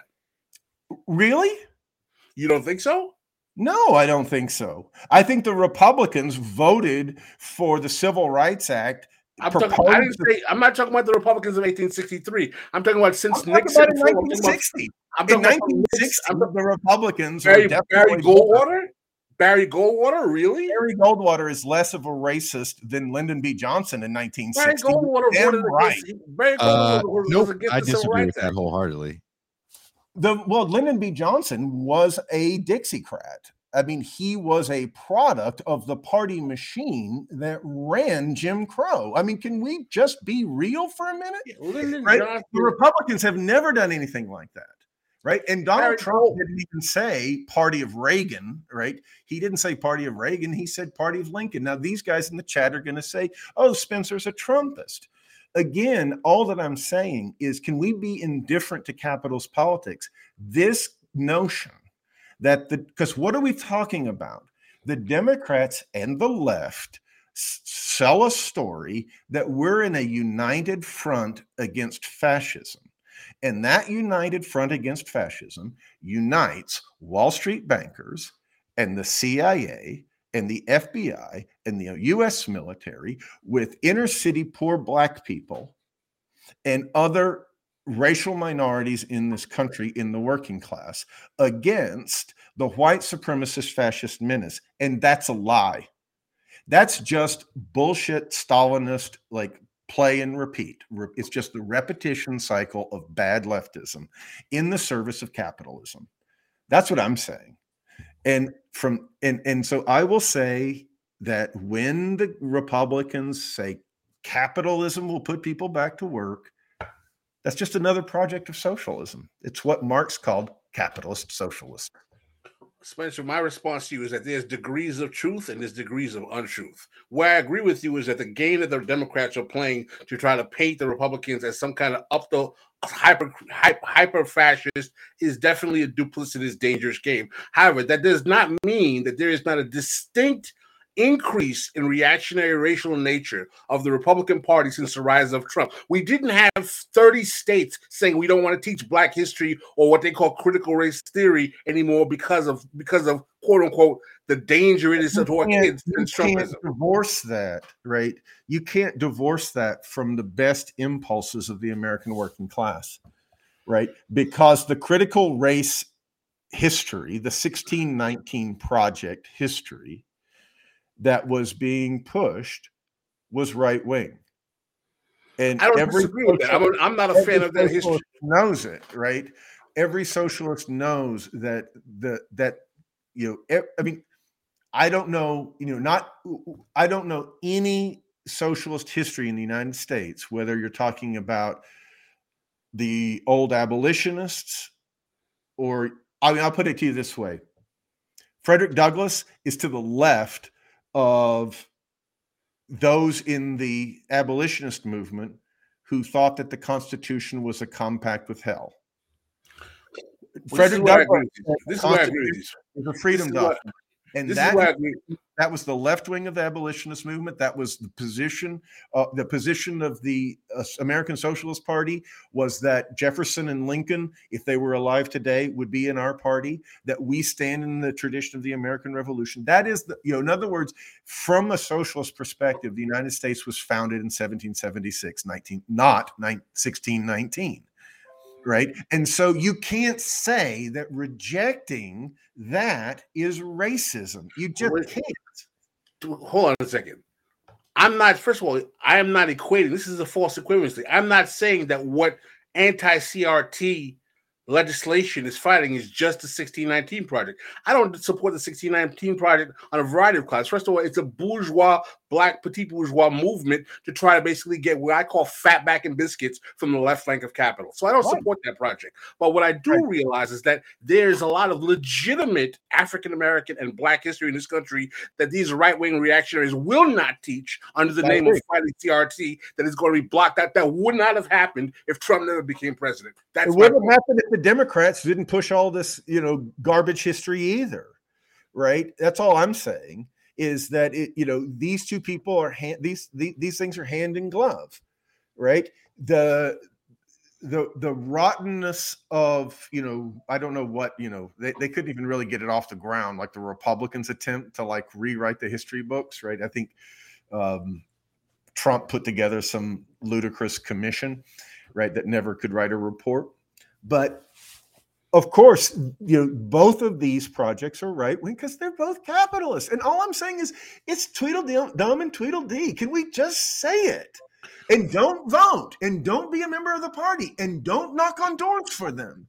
Right. And don't affiliate your union to them and don't affiliate your civil society organization to them right? Can we try to build socialism? That's all that I'm saying. I'm not in favor. Uh, you know, all that I'm saying is that the argument that Trump, I don't even believe that Trump is worse than Paul Ryan. I just don't. I don't think he's worse than Mitt Romney. I don't think that he's worse than John McCain, and I don't think that he's worse than George W. Bush. I don't. He's, I'm gonna, he's to I'm gonna take a hard disagree with you on that, the Trump because what I, what I believe, I believe that what first of all, I'm not that enamored in thinking in painting Trump to be this kind of like super super super monster, but Trump opens up a politics that is more dangerous than himself. That's the problem I have. I- okay, I'll just put let me put it to you this way. He's no worse than the old Republicans than the new Democrats are compared to Bill Clinton. Bill Clinton, Bill Clinton was the father of the New Democrats. Yeah, but Bill Clinton wasn't mounting a wholesale war against our civil liberties. Joe Biden is. Right? Joe Biden is going to, you know, is Bill mounting. Clinton was there. He was part of that war. He starts he's he starts deregulation uh, in his first term, and you get the welfare I'm saying that reform. they're much term. more the the neoliberals Yeah.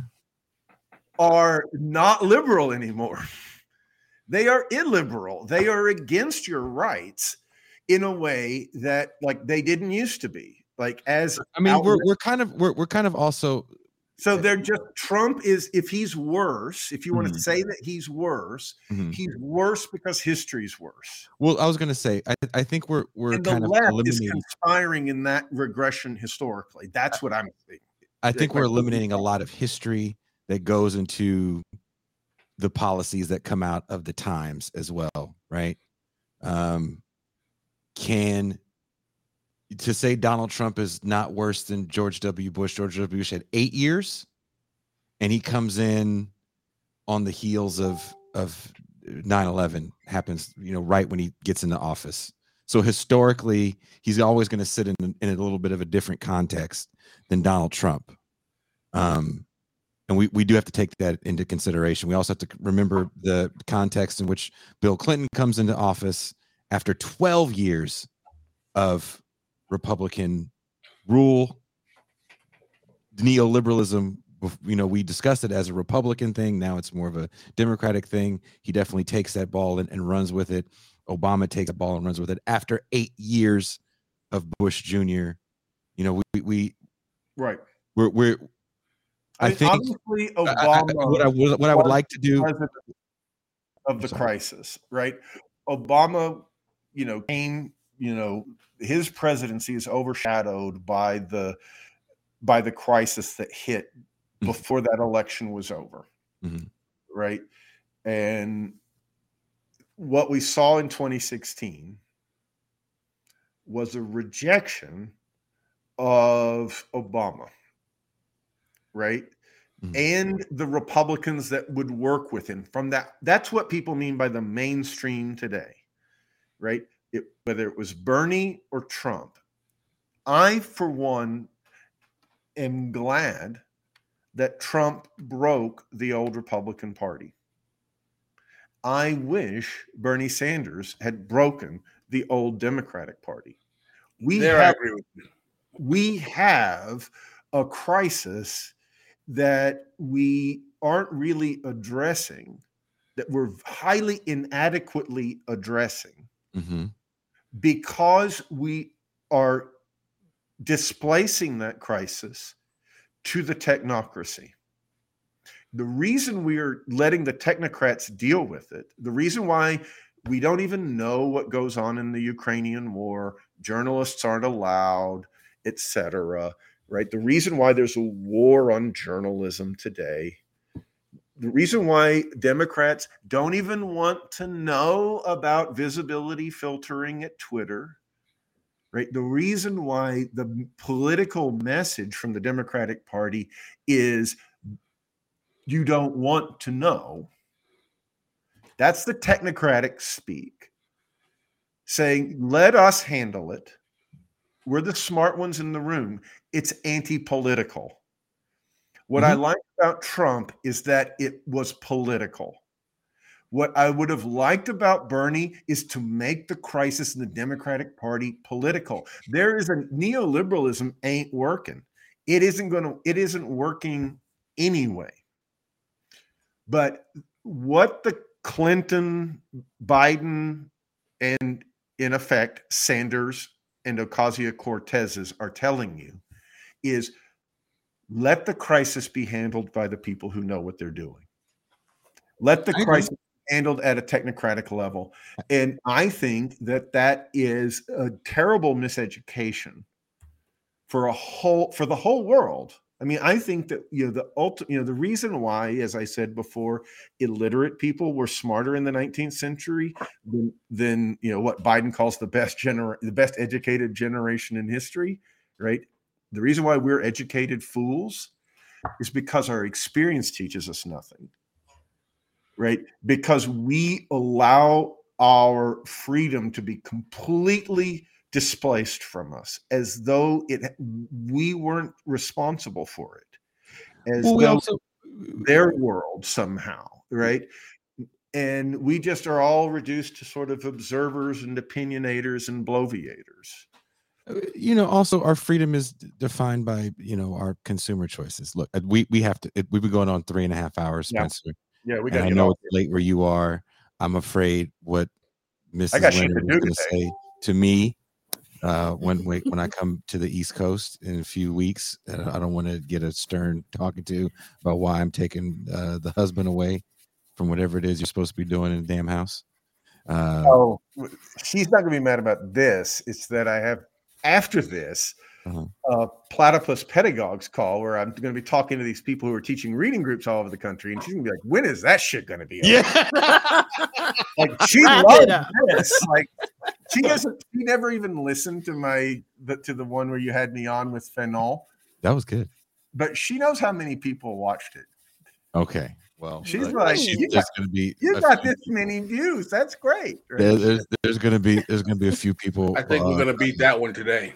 Yes, we are. this is gonna be Yes, we are. I, I I want to say this before we go. Thank you guys all for watching. For everyone that's a subscriber, for everyone that hit like, for everyone that's a patron. Thank you, you guys. Make sure that we can do these Saturday free shows. Um, usually we go into the champagne room with this, and that would have been two and a half hours. So, two and a half hours of free content. Next week we'll be celebrating the birthday of our brother Pascal Robert.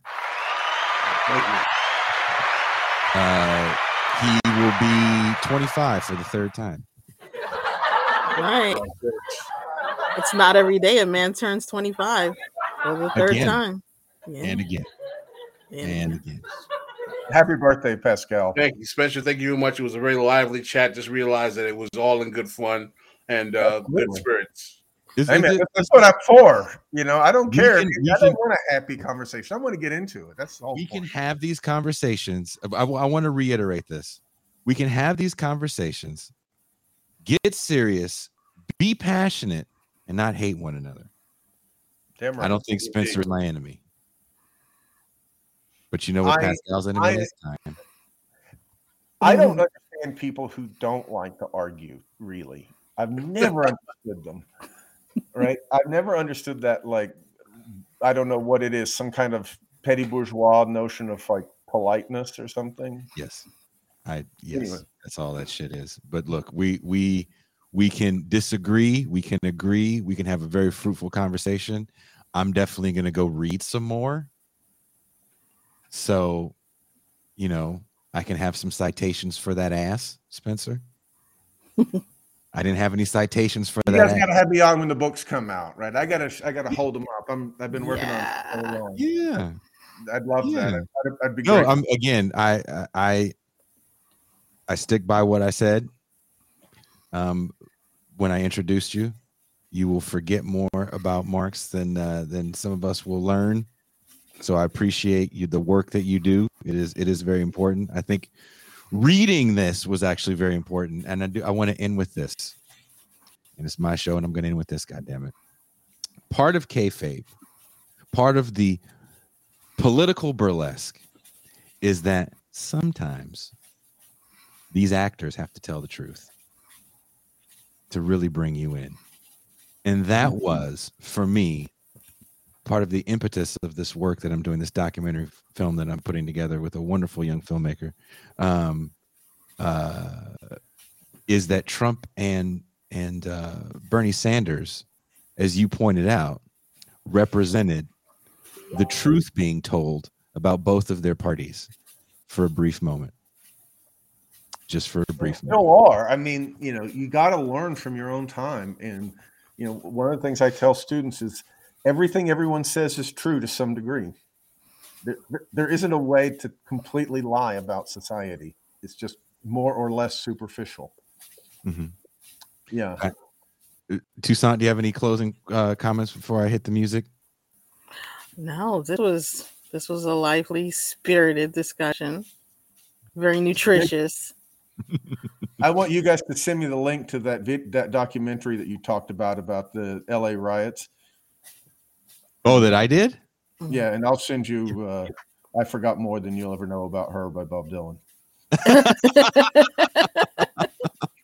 Done deal, brother. Pascal, any closing remarks? Birthday boy. Appreciated the uh the spirited discussion. It was definitely definitely lively. Got him out of that seat. Boy, Pascal just jumped out of that seat real quick. All right. Thank you guys so much. I know there's going to be so much to say in the comments. We're going to be looking at the comments. So please, if you agree, disagree, have some points, think we were wrong, Mhm. let us know in the comments. We are Out. peace.